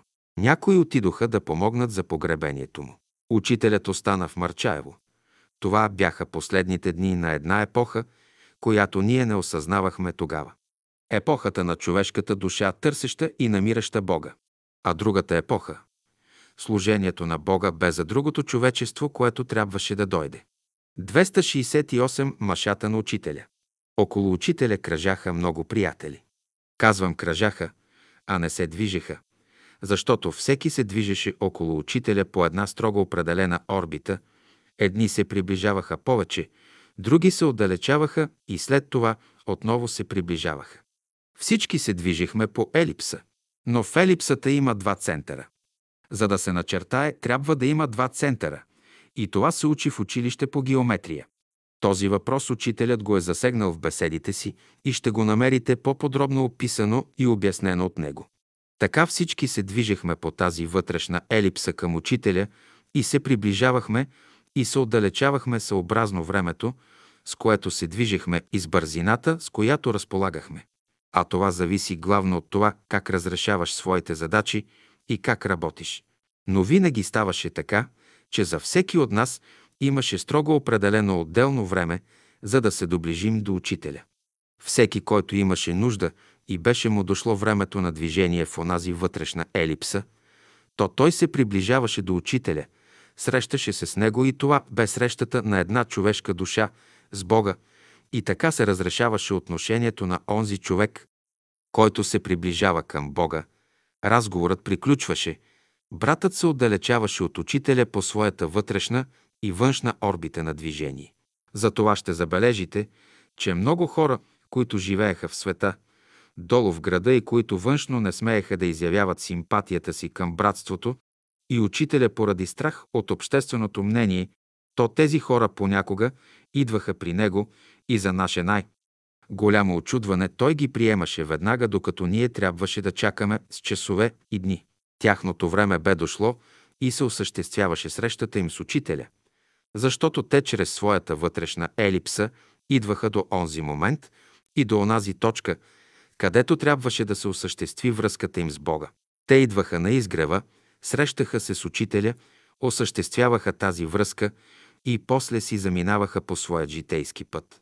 След време те се явяваха пак и отново изчезваха. И техните опитности с учителя са много интересни, защото те живееха и работеха в света, в различни сфери на общественият и политически живот. Те заемаха различни постове, имаха различни професии. Говорим за онези, в които имаше начертана вътрешна елипса, по която се движеха и по която елипса те трябваше да се срещнат два пъти с два центъра на елипсата. Единият център бе този на Божествената душа, а другият център бе този на Божествения дух. А в проекцията на човешкият им живот на Земята, човек трябваше да се срещне по законите на елипсата с човешката душа и с човешкия дух. Това бяха понятия неизвестни на посетителите, но техния вътрешен порив ги докарваше при учителя и тези срещи бяха неизбежни, защото те се движеха по своята вътрешна елипса, а всички пък се движеха около елипсата, където единият център бе учителя, а другият център бе Бога. Е, това бе най-интересното и това обяснява разнопосочните интереси на посетителите при учителя и техните разнообразни професии и точно тук имаме предвид онова, което каза веднъж учителя. Моите ученици не са тук на изгрева, а са в света. Ето едно противоречие за мнозина тогава на изгрева, нали школата беше тук и ние бяхме ученици в тази школа. Откъде на къде учениците на учителя да са в света? Но по-късно разбрахме окултният закон за движението на ученика към учителя. А около учителят имаше приближени, които правеха изключение от описаното движение на елипсата. В онзи момент аз бях много недоволна от това, че Савка беше много близко до учителя и че тази близост тя я подчертаваше като голяма заслуга и заслужено признание от учителя за нейната особа. А аз бях свидетелка на нейния живот отстрани и не смятах това нейното положение да се дължи на нейната особа и на нейните качества. Затова отидох при учителя с явното намерение да му се оплача от нея и съответно да му кажа, че според мен нещата не стоят така, а малко по-иначе. С една дума, аз отивам при учителя с изискванията си да се коригира той към Савка и да може малко да я отстрани, защото тази близост предизвикваше ревност у всички ни. А онези, които не бяха на изгрева, изпадаха в различни човешки изкушения. Учителят ме прие в стаята. Беше сезон, когато бе запалена печката му. Показа ми стола и аз седнах. После той стана, отвори вратата на печката, взе машата и разбърка и намести няколко въглена, които не бяха изгорели, а пламтяха. Той се отопляваше с дърва. После затвори печката, седна. След малко каза. Ти можеш ли с ръка да преместиш тези въглени, е печката, както аз сторих с машата? Не мога, учителю, ще се изгоря. Ето виждаш ли, ти не можеш. Ами ако савка е машата, с която аз вадя и разбърквам въглените в тази жарава, ти какво ще кажеш? Нищо, учителю, нищо не казвам. Ето видя ли, а сега си отивай. Този урок с машата, с въглена и с печката вече три пъти в разстояние на 10 години ти го преподавам. Не можа ли най-сетне да го запомниш? Аз мълча. И този път задачата бе разрешена по един такъв драстичен пример, че аз се засрамих. После, като наблюдавах Савка, имах друго виждане за нея и за нейната служба. Защото в къщата си имах печка, отоплявах се с дърва и имах и маша, с която разравях жеравата. Но това беше моята маша, за моя дом, а учителят имаше школа, и в тази школа всичко вреше и кипеше и всеки се печеше на някакъв огън и решаваше житейски задачи. Понякога един беше машата, друг въглена, а трети жеравата. Ролята на машата се сменяваше периодично. Вероятно и аз съм била понякога тази маша, с която учителят разравяше и преместваше въглените, за да може по-добре да гори огъня и да се опича онзи, който трябва да се опече. Нали хляба, когато се замеси и се сложи във фурната, трябва да се опече. В школата на учителя ние говорехме за божественият хляб, който трябва да се опече. Той се опичаше чрез Словото и чрез нашия живот. И тази жерава бе един огън, това бе божественият огън, онзи огън, който гореше и ни изгаряше. Онзи огън, за който се говореше, че Бог е огън всепояждащ. Гори отвън, гори отвътре и никога не угасва вечен огън, горящ, неугасващ, изгарящ, но не изпепеляващ. 269 котешки истории. Така се наредиха от само себе си нещата, че около учителят като концентрични кръгове се наредиха приятелите и всеки кръжеше по онази вътрешна орбита, в която бе влезнал и се движеше по нея. Едни бяха външно по-близки до него, други обратното. Бяха по-близки с него вътрешно, но външно по-отдалечени. Това зависеше от онзи вътрешен път на общение с учителя и разбира се по онази вътрешна елипса, по която кръжаха приятелите. Понякога някой излизаше от тази вътрешна траектория и се сблъскваше с някой от другите ученици. И всеки отстояваше с ревност мястото си, онова външно място, което бе заел около учителя, бореше се за него с зъби, ногти и лакти. Не липсваха и конфликтните положения. Понякога идваше на изгрева някой нов и тръгваше направо, не съобразявайки се с неписаните правила на онези, които бяха около учителя, защото те отиваха при учителя, а не към онези, които го обкръжаваха. Най-важното бе за тези, пришелците, че това за тях бяха контакти с учителя, а всичко останало за тях бе без значение. Тогава те бяха допускани до учителя веднага, или пък тяхното упорство и настойчивост бе толкова голямо, че трудно се издържаше от тези, които стояха около учителя, и те биваха допускани, като предварително учителят бе уведомяван, или пък той ги приемаше, или пък ги отклоняваше. Това бе работа на учителя кой да приеме и кой не. Понякога тези, които кръжаха около учителя, не позволяваха свободен достъп до него по една или друга причина и онези, които идваха на изгрева, започваха вътре в себе си да се молят. Правеха вътрешен контакт с учителя и не минаваше известно време, и той отваряше вратата и нареждаше на така наречената охрана от сестри да се доведе този или онзи за среща с него. Онези ококорени се стряскаха и търчаха да изпълнят нареждането на учителя. За тях не бе чудо това, че той без да знае за посетителя нареждаше да му се доведе еди кой си, защото те много добре познаваха и знаеха кой е учителя и какви са неговите възможности. Но това, че те стояха около него, го правеха от ревност, за да обсебят всичко за себе си и всичко трябваше да минава през тях. Именно това учителят не дозволяваше, защото неведнъж за такива случаи бе казал на онези, които пречеха на контактите му.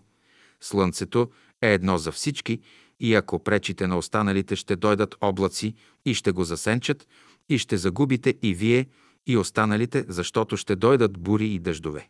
Така ставаше понякога. Учителят беше недоволен от проявите на някой от приятелите за някоя тяхна постъпка и тогава той се затваряше в стаята и не излизаше с цели дни. Тогава той там работеше по свой начин. Онези, които се грижаха за него, занасяха му храната в такива случаи, но както занасяха блюдата, така ги и връщаха обратно, храната бе недокосната. Учителят през това време работеше и те го виждаха непрекъснато занят.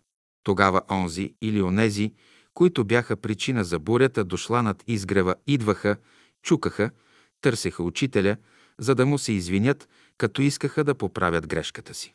Учителят приемаше извиненията само тогава, когато погрешката бе поправена и изпита бе издържан, и тогава всичко се разсейваше, буреносните облаци отлитаха към Витуша, слънцето отново изгряваше и осветяваше всички на изгрева.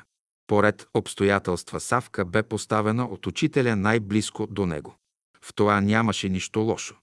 Един от нас трябваше да изпълнява тази роля. Падна се на нея и тя трябваше да си изпълнява задачата и обязаностите до края съвестно като ученик. Но тук се намесиха и външни фактори, а това бе нейната личност, индивидуалност, както и родовите сили, които кръжаха около нея. Споменах вече, че тя бе половината немкиня и половината македонка, така че Савка наследи качества и от едните, и от другите. От майка си наследи майчиния си език, немския, а от баща си. Не знам какво наследи. Но от майка си наследи и нещо друго, което много ни безпокоеше и което ни караше да реагираме. Тереза бе един изключително амбициозен немски дух и това се отрази много неблагоприятно върху характера на Савка. Майката непрекъснато я подтикваше да излиза и да изпъква напред, за да бъде най-личната представителка на учениците на изгрева. Вие сте виждали как амбициозни майки в началните класове на училището изтъкват и избутват децата си да издекламират някое стихотворение или да изпеят някоя песен, за да може да ги видят всички. А знаете ли в такъв случай как другите майки се ядосват, че техните деца не са устроени така, че не са амбициозни и че не излизат и не изпъкват отпред пред всички останали деца. И сега всичко това се премести и прехвърли тук на изгрева, и то когато ние вече бяхме големи около 25 години, а останалите бяха в различна възраст. Ние не бяхме деца и не бяхме ученици от едно обикновено училище. Представете си изведнъж майката 50 годишна изтиква дъщеря си, която е на 25 години, за да се изтъпанчи пред всички ни, за да може да каже някое съобщение от учителя. Всичко това дразнаше както мен, така и останалите. Аз често реагирах и се оплаквах на учителя. Той винаги ми отговаряше по строго специфичен начин, обяснявайки ми точно какво е положението и какво да правя. Тези негови думи понякога идваха до ушите и на останалите. Но веднъж не изтърпях, особено когато Тереза я хвана за ръцете, повлече я след себе си, после я бутна с двете си ръце зад гърба и те я изпрати в средата на кръга, който бе очертан от посетители гости, така че тя си изтъпанчи до учителя от едната страна, а от другата страна бяха гостите, а по средата Савка. Ние се засмяхме, учителят беше строг, а гостите се огледаха очудено. След този случай аз отидох при учителя и се оплаках от поведението на майката и на дъщерята. Учителят ми каза, котката най-много при мен седи. А при учителя денонощно седеше една котка и с тази котка имахме много котешки истории, които ще ви ги разкажа, когато му дойде времето. Та учителят оприличи Савка на котката си. Тутък си аз и другите се успокоихме. Като видя това, добави. Ученикът трябва да работи със себе си и да прилага наученото. Тогава той се доближава до учителя и до Бога. Друг път няма. Другото е забавление и котешки истории. Тръгнахме си успокоени и с едно ново познание за нещата, за външният и вътрешният контакт с учителя и с Бога. На следващия ден учителят, за да изясни онова, което каза за котешките истории на Савка, разказа за задачата на онази котка, която се движеше около него. Казвате, чудно нещо, учителят ни занимава с котката си. Ние искаме да ни се каже нещо духовно, а той ни говори обикновени работи. Не е обикновено това. В тази котка е затворен един голям философ от миналото, който не е знаел как да пише. С него се разговарям аз и го питам, друг път ще пишеш ли, както писа в миналото. Веднъж да изляза от тази форма и да дойда отново на земята, ще зная вече как да живея и какво да пиша. Може ли човек да влезе във формата на една котка? Питам. Може ли човек да влезе в един аероплан или автомобил? Може ли по формата на аероплана или автомобила да съдите за човека, който е вътре? Значи, както аеропланът и автомобилът са средство за пренасене на човека от едно място на друго, така и котката е средство, чрез което човек може да се прояви. За разумното същество котката е автомобил. Всеки момент това същество може да влиза и излиза от котката, както вие можете да влизате и излизате от автомобила. Не мислете, че животните, които ви служат, са невежи. Чрез тях проглеждат разумни същества и се разговарят с онези, които ги разбират. Те казват, от много знания дойдохме до това положение. Сега искаме да се учим да дойда до истинското знание. Вие сте господари, а ние сме слуги. Ако не се изправите и вие ще дойдете на нашето място, и вие ще разберете истината. Който слугува на другите, той е в правия път. Който господарува, той е в кривия път. Това, което ви говоря за животните, е мое разбиране. Така аз мисля за тях.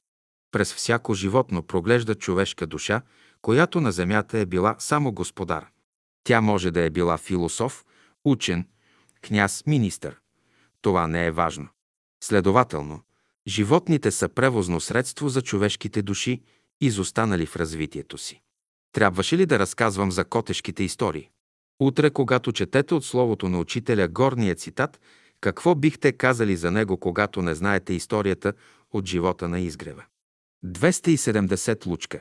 Та когато споменаваме за ревността на сестрите помежду им, да не смятате, че това бяха безобидни неща. Това бяха задачи за разрешаване, това бяха уроци, които трябваше да освояваме и да научим за нашето сегашно и бъдещо развитие. Да не смятате, че това беше много лесно и съвсем безобидно. Напротив, понякога се виждаше как светът искри, после падат светкавици, че бури и накрая дъжд. Виждаш някоя сестра седнала и плаче ли плаче.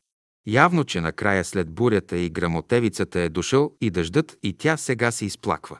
Беше понякога жестоко погледнато отстрани. Но каква жестокост можеше да има това? Бяха напластени неща от човека и точно сега изплуваха на повърхността и се виждаха как плуват. Това бяха несигурни, неустойчиви величини, които ако човек се опитваше да се доближи до тях или се облегне, или стъпи върху тях, веднага политаше надолу в бездната, пропадаше и не изпита.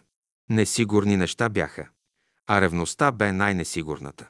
Но каква енергия съдържа тя, какъв устрем имаше при нея, стремеше се да завладее всичко. Но явно не винаги се отдаваше тя да просъществува. Около учителят имаше винаги много хора и когато някой злоупотребяваше с ревността си към другите, беше достатъчно учителят да погледне някого, да раздвижи нещата и те се преобръщаха в съвсем други променени условия. И онзи, който беше сполучил в ревността си, изведнъж виждаше безпочвеност та на целия си труд. Всичко отиваше на вятъра. Оставаше само ревността към Бога, онази свещена, неопетнена чиста ревност към Учителя и Бога. Тогава ти се стремиш към необятното, което е от теб и около теб не може да има обект и нещо материално, а само един вътрешен, реален, но субективен свят. По отношение на Бога да бъдеш субект на Бога, но по отношение на тебе това е обективен свят. По отношение на Бога да се стремиш към Него, но Той по отношение на тебе да бъде един обективен свят на реализирани твои идеи и планове. Тогава това бе изцяло ново разрешение на тази задача с ревността. Онези по-опоритите се стараеха да подчертаят своята близост до учителя и без изключение по един или друг начин търсеха свои привърженици и приближени, което ставаше по принципа на симпатията помежду им. Понякога тези така наречения групировки взимаха големи размери и застрашаваха да се направи школа в школата още при живе при учителя. Но винаги така се случваше, че нещо ставаше и онзи, който бе станал тартор на групата. Нещо се случваше с него и всичко се разтуряше. Имаше безброй такива примери през толкова много години. И за тях ще научите от разказите на другите. Аз ще се спра тук на нещо друго, защото освен моя път има и път на останалите ученици. Поради приближеността си Савка получаваше от учителя разни негови мисли, които тя записваше и после трябваше да изнесе и предаде на братството, като се отпечатат. Отначало тя бе усърдна много и записваше на стенограма, но после тя ги преписваше на тефтерчета и ги показваше на онези, които кръжаха около нея и които неволно направиха едно обкръжение около нея и една група. И така се случи, че онези, които бяха около Савка, започнаха да имат привилегията и да заявяват, че те са първите, които знаеха онова, което казваше учителя, защото те първи си преписваха мислите на учителя от тефтерчетата на Савка. След това те вървяха по изгрева, показваха тези тефтерчета и тези свещени мисли и подчертаваха, че са от Савкините тефтерчета и че тя лично им ги е дала, а пък тя ги е получила специално от учителя. По този начин Савка започна да гради един авторитет, дължащ се на това, че учителят я беше сложил до себе си да свърши една работа. И което е най-важното, вместо тя да работи, да си свърши работата, да предаде всички мисли, които и ги бе дал учителя, то тя не можа да стори това. Защо ли? Защото се отклони. В какво ли? В честолюбие.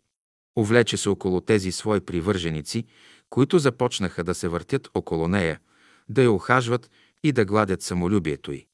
В това и подпомагаше лично и амбициозната и майка Тереза.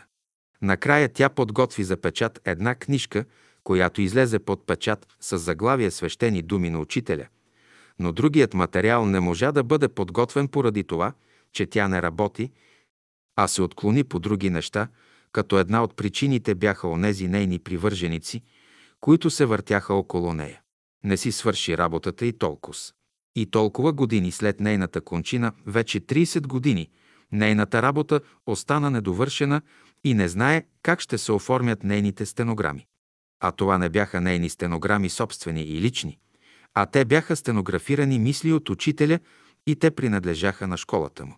А как смятате, когато виждах, че това са свещени скрижали на учителя, дадени за учениците, и да виждаш как нейните привърженици разнасят преписани на различни листчета и тефтерчета по изгрева и да подчертават, че това са неща на Савка, дадени от учителя. Не казваха, че това са скрижалите на духа Бейн Садуно и са дадени на ученика Савка.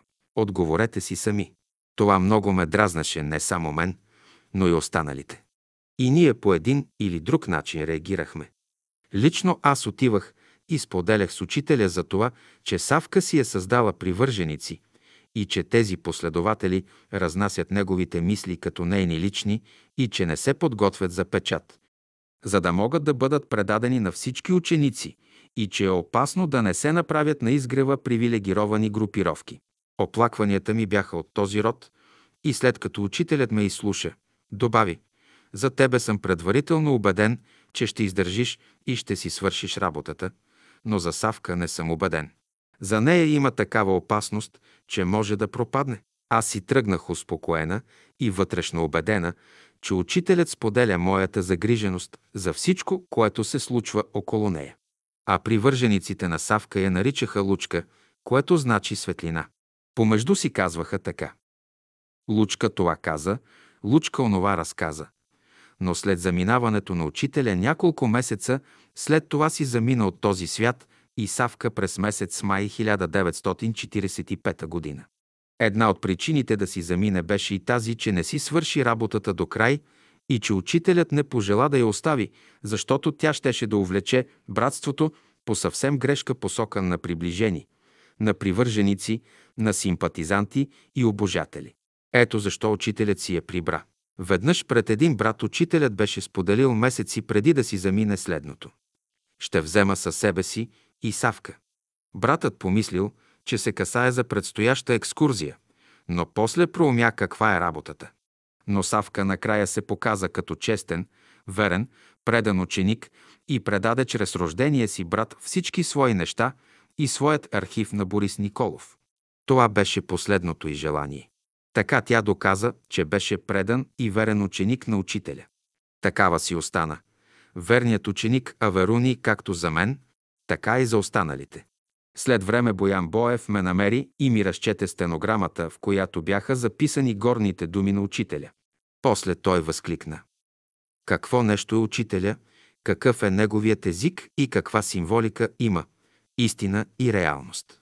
271 мировата скръп на учителя. Отначало учителят събра една група млади момичета, завършили гимназия – събрани когато влезнахме в университета и едновременно посещавайки школата му той, непрекъснато ни даваше задачи за разрешение и ни поставяше на изпити. Тогава най-важното за нас беше посещението в школата, отколкото в университета. Но трябваше да имаме образование, за да бъдем готови за школата му. Тя не е за невежи, за необразовани и за прости хора. Тя е за високо интелигентни човеци с висок образователен ценз. А че през годините надойдоха необразовани хора, това се случи, защото онези образованите от града не дойдоха и онези, които бяха изпратени от невидимия свят да бъдат в школата на учителя. Не дойдоха и тяхното място се оказа празно и на това освободено място влезнаха обикновените, прости, неуки и необразовани хора. Случи се същото, както по времето на Христа, когато поканените не дойдоха на сватбата на младоженеца и той изпрати слугите си да викнат от пътищата всички клосни, сакати и просеци. И тук на изгрева се случи същото и неуките преобладаваха в някои години. И те искаха да дават тон, да управляват и да насочват братския живот. А онзи, който е запознат със словото на учителя, ще разбере, че тези неща са несъвместими но за някои хора бяха съвместими и си правиха опити, с които затрудняваха и учителя и объркваха всичко. Това е един окултен закон, за който споменава и апостол Павел, като казва, че езичниците приеха Христа, защото заеха онези места, които бяха опразнени от юдеите, та по този начин и тук на изгрева се попълниха опразнените, незаети места, за да се попълни определеното число. И тук се случи същото за голяма жалост и за голямо затруднение на учителя и за неговото още по-голямо огорчение. По онова време, когато учителят постави Савка близо до себе си, другите започнаха да се съблазняват в него. Защо я постави именно нея толкова близко до себе си? Че тя ли е най-достойната? Аз също бях поставена на такъв изпит от него и когато видях, че тя не отговаря за мястото, което е заела отивам и му го казвам, а той ми отговори. Ако тя ми е една маша, с която разбутвам огъня, ти какво има да кажеш? Учителят многократно не минава година да не ми спомене за ролята на машата. По този начин аз трябваше да възприема Савка още от начало. Но не винаги се съгласявах с нейното поведение, за което пред учителя съм изразявала негодованието си неведнъж и за което при всеки отделен случай съм получавала отделен отговор, който е включвал всичко. И моят въпрос. И отговора на учителя за неща и проблеми, за които ние обикновените хора нямаме представа и виждане. На изгрева имаше две рождени сестри. Милка и Люба Аламанчеви, от които Милка. Едната рождена сестра беше влюбена не в учителя, а в Савка и тя беше за нея по-голям авторитет от самия учител. Ще попитате, възможно ли е това? Възможно е. Да не би да се заблуждавам. Да, без заблуждение, но не от моя страна, а от страна на Милка. Ще ви преразкажа два случая от друга гледна точка. Милка Аламанчева говореше за Савка като за божество и като за авторитет от категорията на божествата на Олимп. Тогава бяха решили с другите приближени да наричат Савка с името Лучка, което значи преведено светлина. Откъде им беше хрумнало това, никой не каза, но те непрекъснато говореха помежду си за нея и споменаваха това име. А учителят го няма никъде в тяхното съзнание. То е нещо странично и второстепенно. Дори нещо и по-лошо. Те не го възприемаха дори като проповедник, както го възприемаше мнозинството в града. Веднъж учителят с огорчение беше застанал прав и гледаше през прозореца навън, и аз влизам в стаята му, той протегна с ръка, посочи на събралите си изгревяни и рече «Те всички ме смятат за проповедник, а това е вече хула срещу Божия дух в мене и срещу Бога. Не бих желала на никого да присъства в един такъв момент на велико огорчение, което се изтръгна от устата на учителя. Като че ли се разтвори в мене бездната на великата мирова скръп, започваше от единия край на Вселената и стигаше до другия край, където единствен обитател е Той, Божествения дух, който изпълва тази Вселена. И това състояние на Божествения дух, в което Той обема цялата Вселена, е състояние на мировата скръп.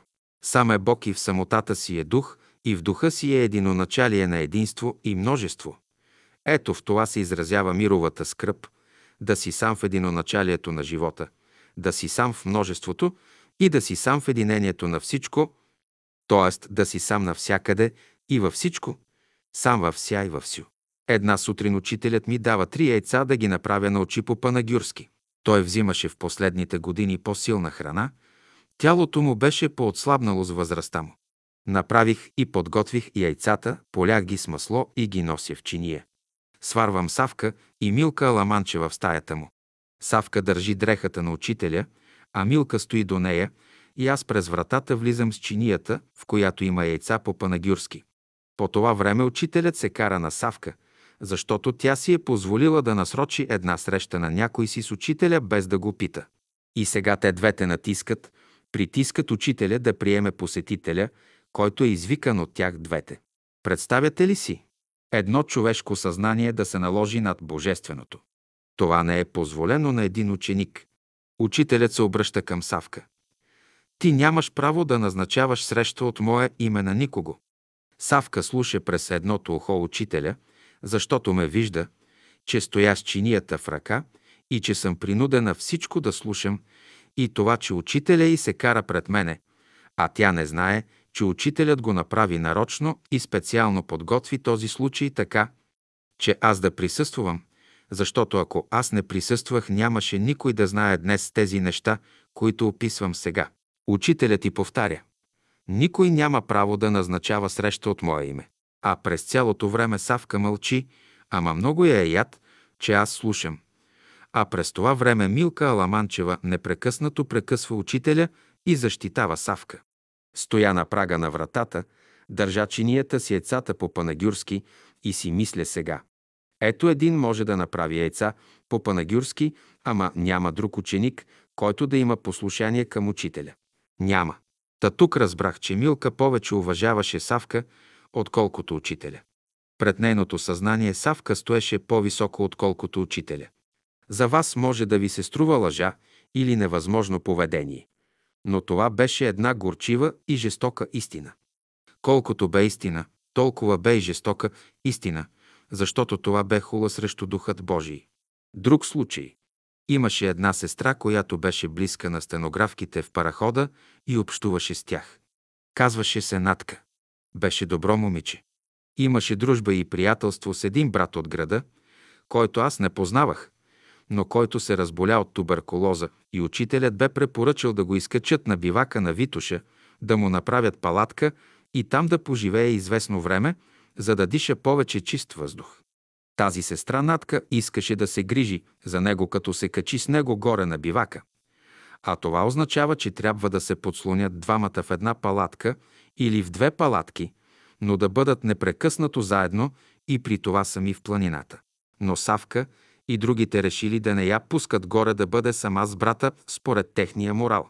А Милка Аламанчева и тя беше замесена в случая и тя бе напълно съгласна с онова, което бе казала Савка. В това време аз съм при учителя в неговата стая. Пристига Милка, а преди това учителят беше казал следното. Пратете я, за да се погрижи сестрата за брата.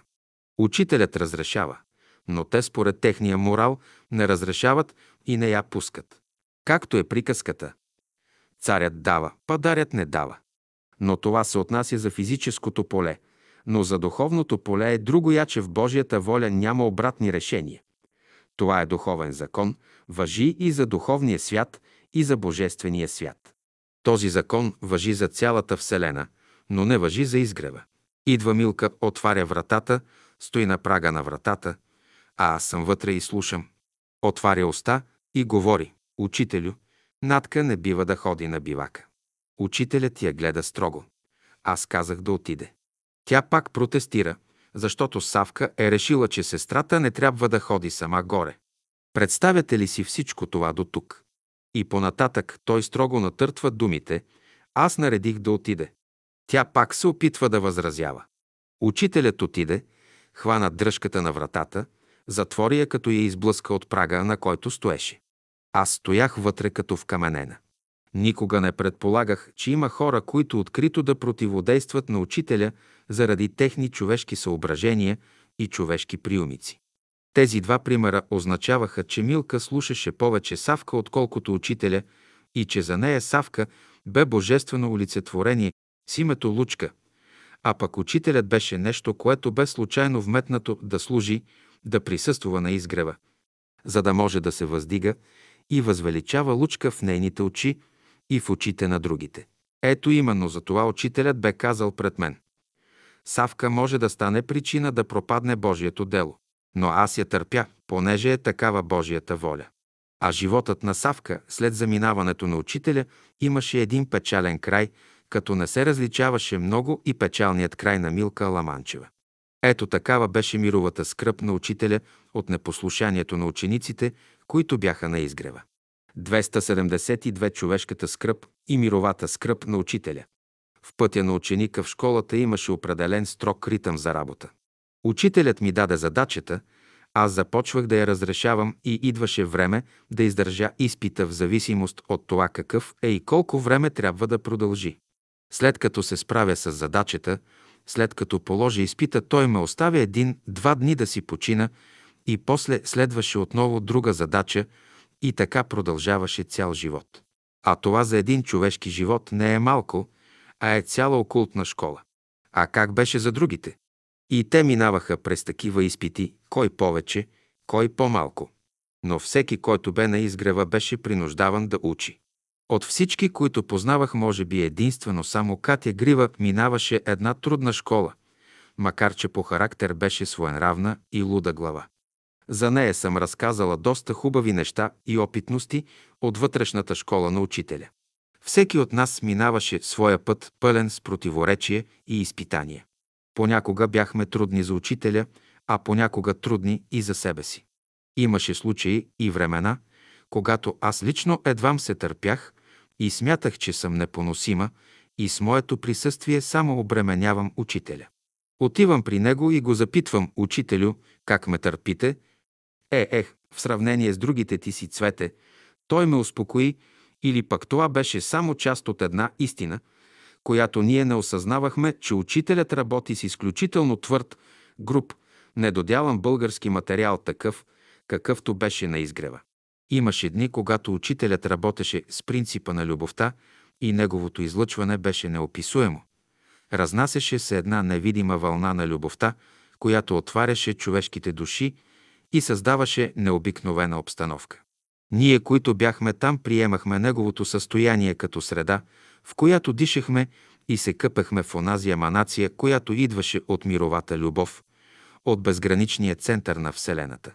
И точно в този момент, когато виждахме, че учителят е олицетворение на принципа на любовта, то някои от изгревяните ставаха нахални, изискваха и се налагаха и все някой ще се намери да си покаже своята магария и да направи поредната беля на изгрева.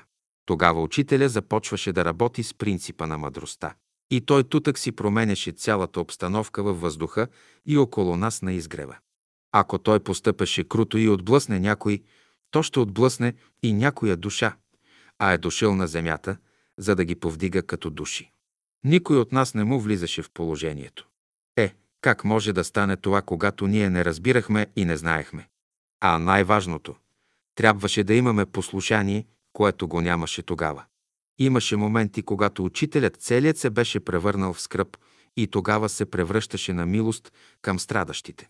Веднъж на един обяд, след като поднесоха блюдата с храната и след като се нахранихме всички, то чинията с супата пред него стоеше непокътната.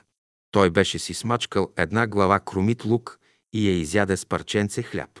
Когато дежурната сестра се приближи да прибира чиниите и да разтребва масата пред него, то тя забелязва пълната и недокосната чиния и запитва «Учителю, не ви ли хареса супата?»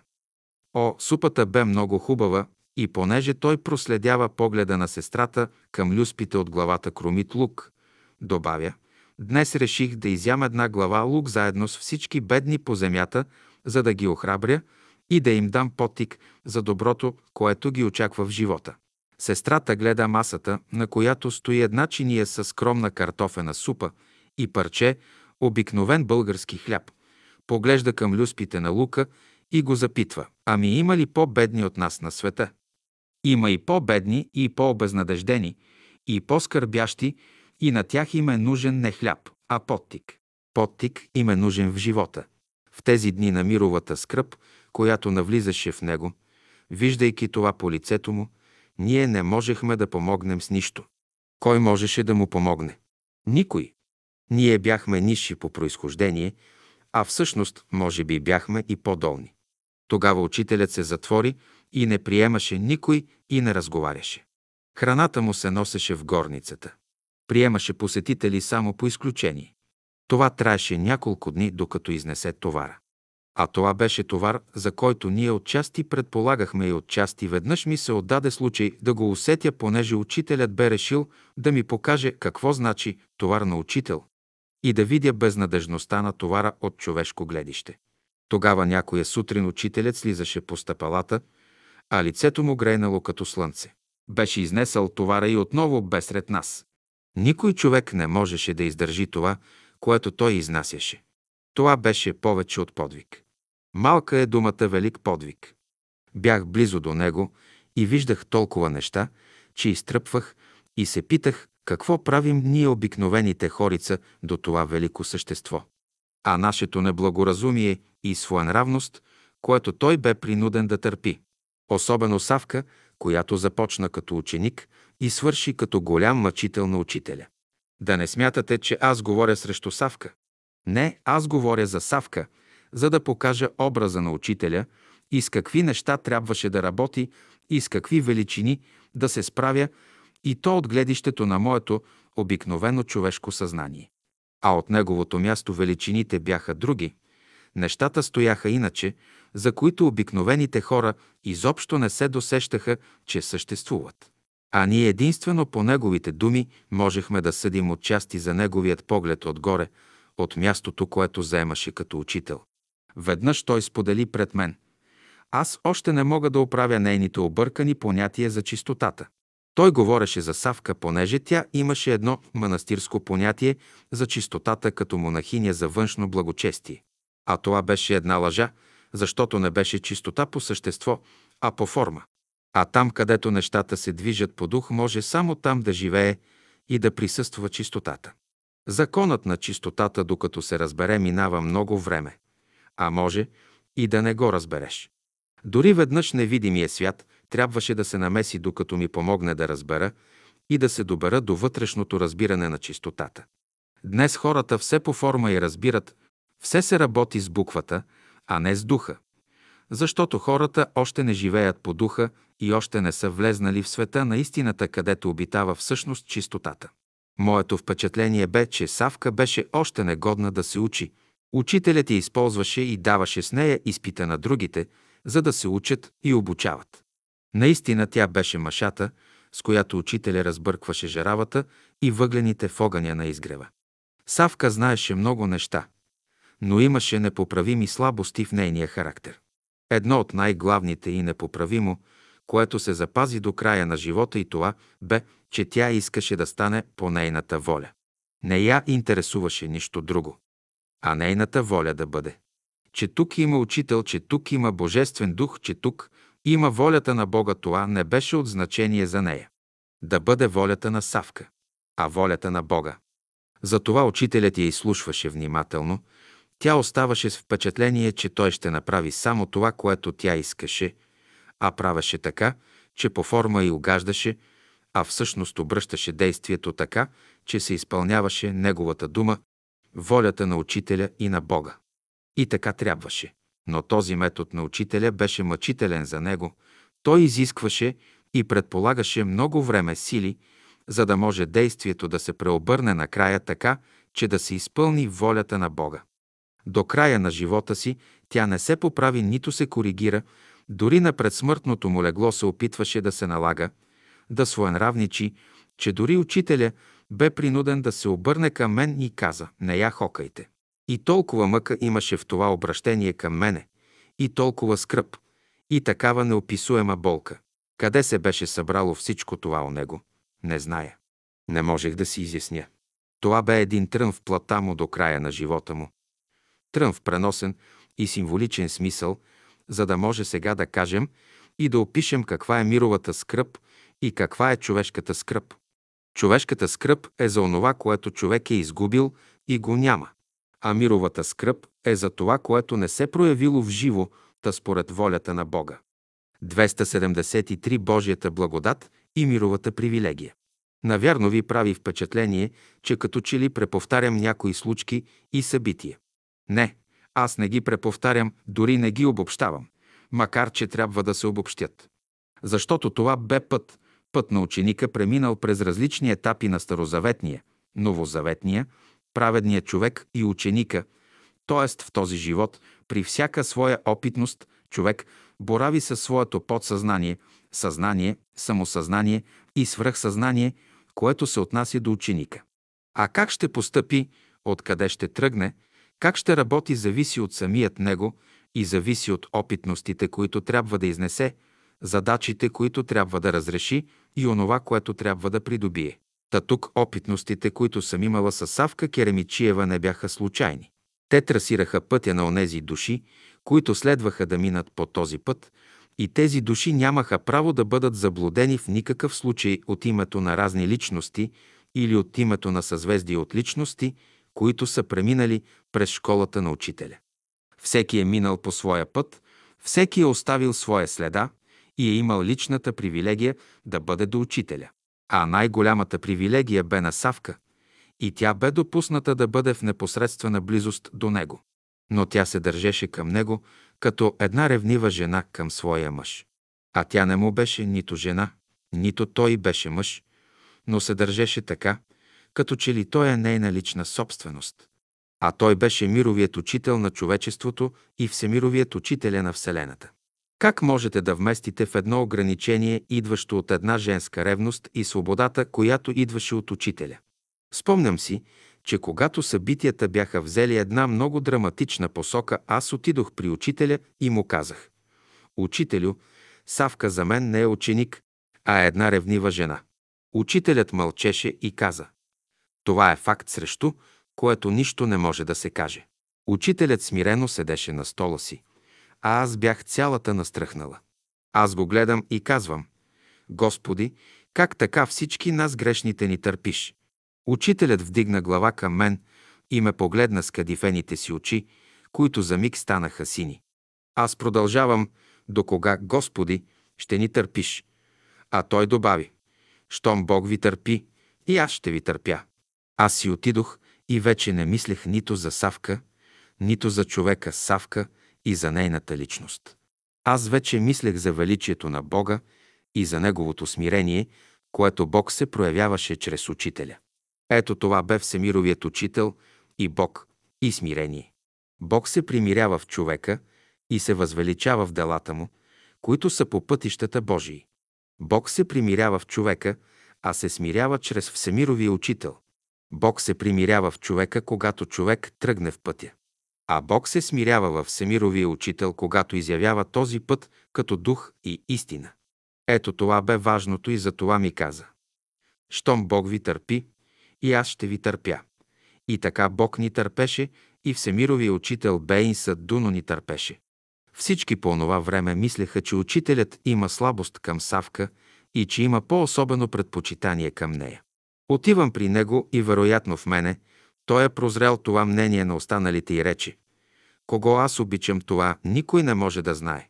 При друг случай, когато се питахме, че какво може да има в нея като качества, които аз лично не виждах, за да бъде тя поставена на първо място.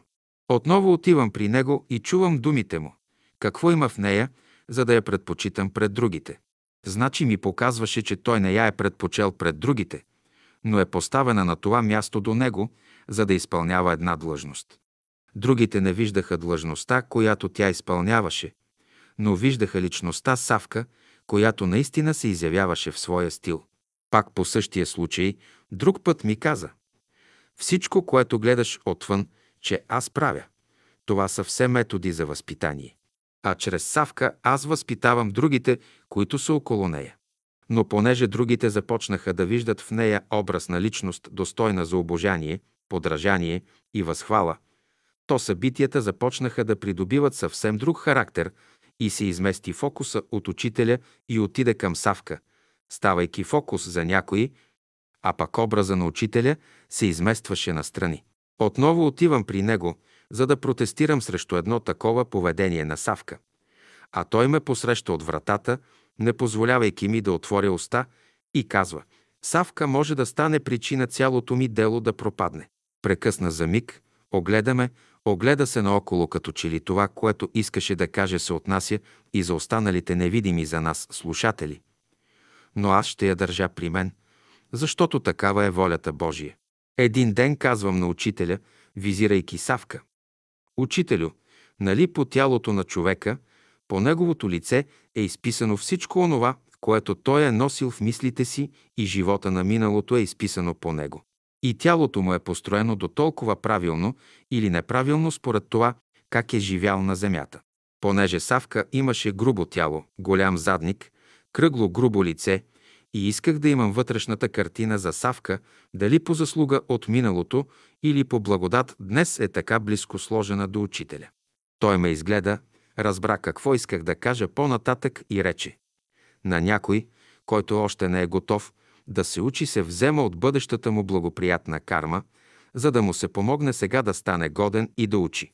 Това бе един велик закон и никога не е даван някому, а Савка имаше привилегия да се даде чрез нея. Чрез Савка аз получавах много уроци за собственото си развитие и тези неща, които изнасям тук е за това, за да покажа методите на учителя във вътрешната школа, през която минавахме. Това бяха уроци за ученици от вътрешната школа. Разбрах, че мястото на Савка беше по благодат. Това ме успокои, защото тутък си онова противоречие у мен изчезна, което се бе породило от мястото, което тя заемаше. Така че това място бе дадено по благодат и то по велика благодат. По това време ми дадоха на сън да видя Савка в друга светлина и в друга проекция. Ето аз сънувам, че съм в младежкия клас. Столовете в салона са наредени в полукръг на редици. така че от стол до стол да има разстояние около един метър. Това бяха и неговите съвети на земята. Така нареден виждам младежкия клас по време на сън, а в средата е катедрата на учителя. Всеки един от учениците беше седнал на стол и му беше дадена една книга, която беше специална и специфична работа, която му бе дадена да изучава в областта на науките. Аз пък държах една книга по астрология.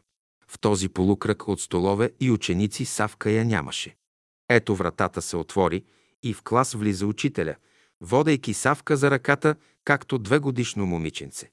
Взе я при себе си и я тури до краката си да седне и започна да я храни с мекици. Такава беше картината от съня. Това ми показа мястото на другите ученици в духовния свят, където учиха. След този сън нещата ми станаха по-ясни и по-приемливи за обяснение. На следващия ден отивам и разказвам съня си на учителя. Питаме, ей какво? Не си ли доволна от съня си, че е така жив и описателен? Отговорът бе даден. Учителят използваше Савка да учат другите с нея. А дали другите, които бяха около нея, дали ще си създадат отношения, какви ще бъдат те към Савка, то не беше толкова важно за учителя. Дали ще се появи ревност, ярост и злоба от някои ученици към нейното място, това също не беше важно за него.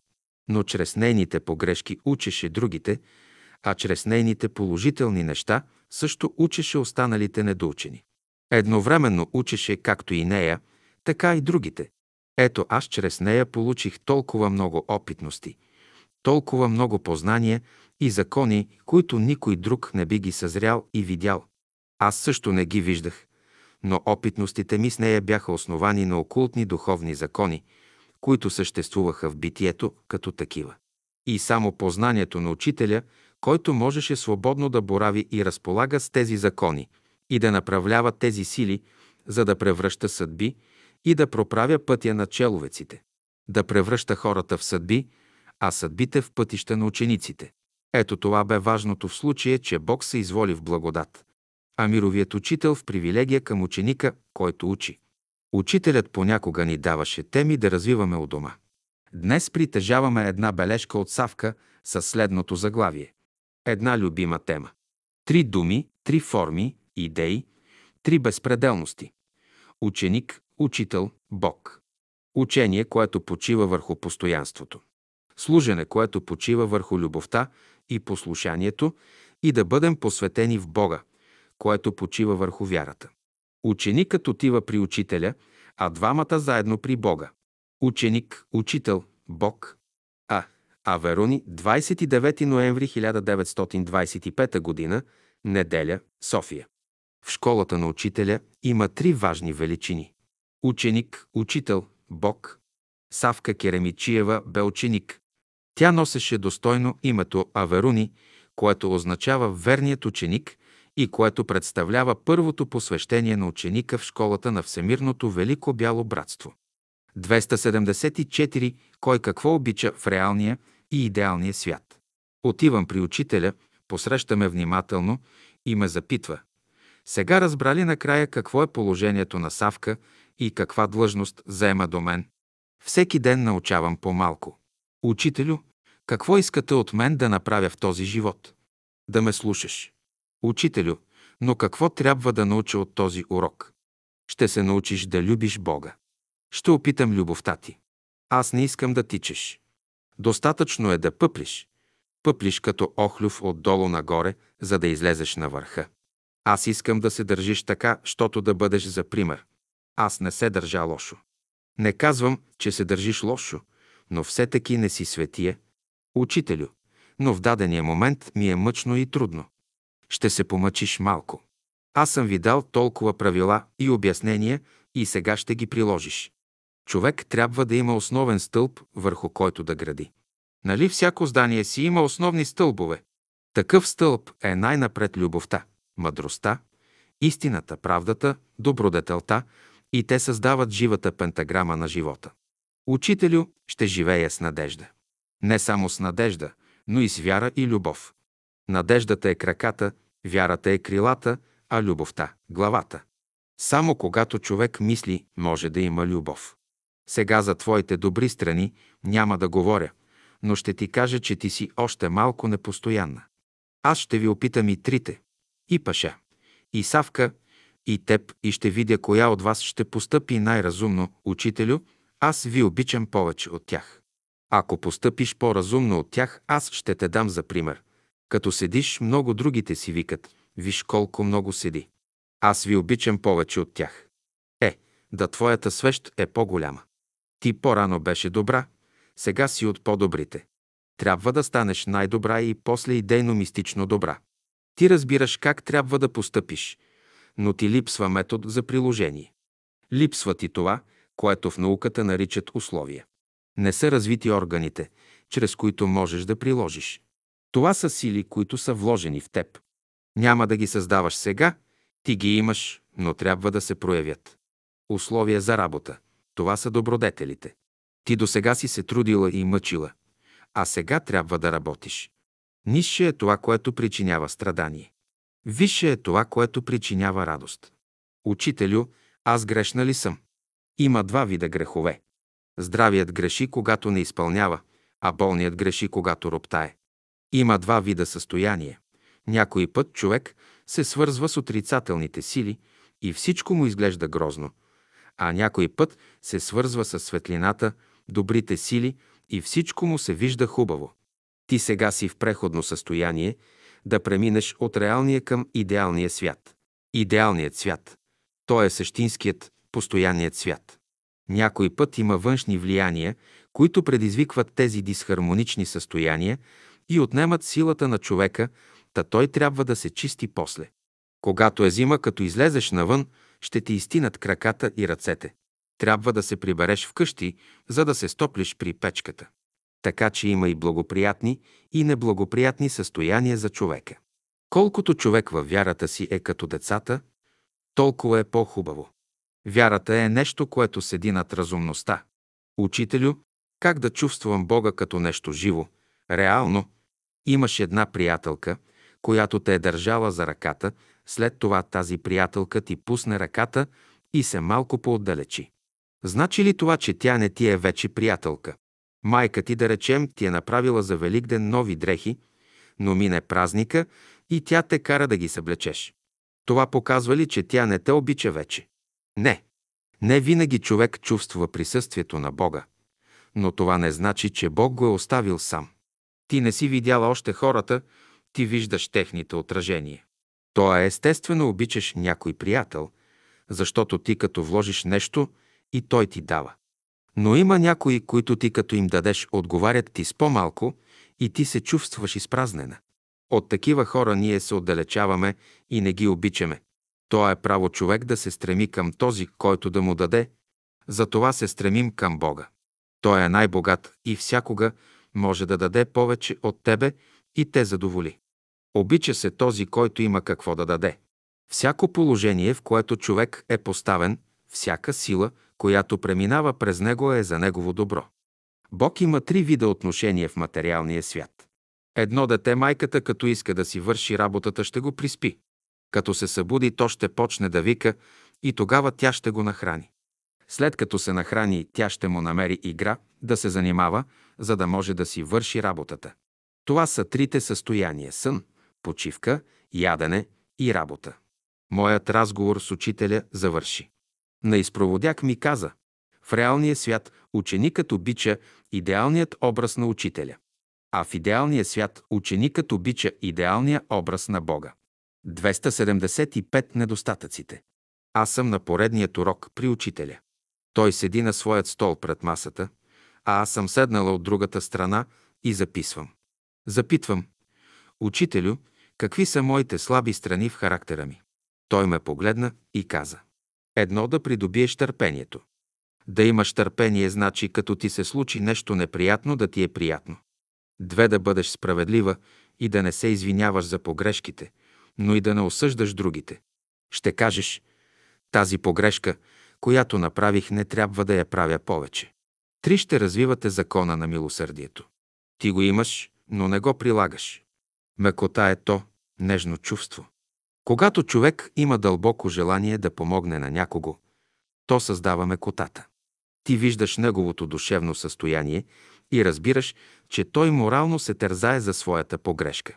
Четири всякога ще се молиш сутрин и ще искаш светлина и знание да се добие ума ти.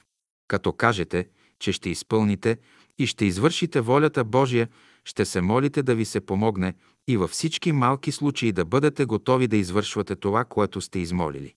Вие измолвате сила и условия, а вие трябва да извършите волята Божия. Природата е вечен процес на разнообразие. Това, което сега ти казвам, никога няма да ти го кажа в същата форма.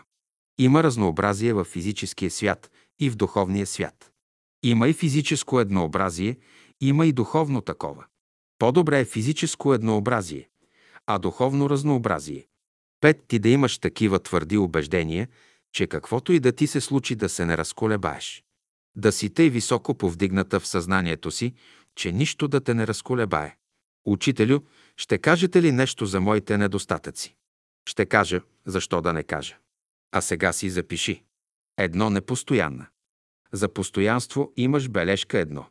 Две нетърпелива. За търпение имаш оценка две. Три ти си от недоволните. За доволство имаш оценка нула. Четири в тебе удоволствието е изключение. Недоволството проистича, че преживявате вашия живот в астралния свят и искате да опитате всичко, а то е невъзможно. Ще знаеш, че там, където срещаш спънка, аз присъствам и ти помагам. Големият недостатък е станал и произлязал от някой малък и ще намериш този малкият недостатък, за да работиш върху него и да го изправиш. Ето защо аз ти давам една програма. В 5 часа ще ставаш сутринта и от 6 до 9 часа ще четеш и ще се занимаваш. Ще имаш един час за работа вкъщи. От 10 до 12 часа пак ще учиш. От 2 до 3 часа след обяд ще работиш за себе си. От 3 до 5 часа пак ще учиш. От 5 до 6 часа след обяд ще използваш за своя си работа. А вечер ще учиш от 10 до 10 и половина, най-много до 11 часа и да си лягаш. Един месец ще работиш по тази програма. Ще видя тогава да работите и да не работите. Където дойдеш в стълкновение, ще си отбелязваш. Да се явява някое изключение и програмата трябва да се смени, също ще си отбелязваш на отделна тетрадка. Ето ти една програма за работа. Можеш ли да я изпълниш? Учителю, аз искам да работя в списанието Житно зърно.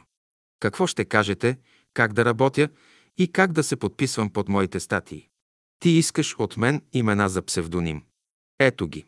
Урания, Зеновия и инициалите ма. Т. Трябва име, което никой друг да не притежава.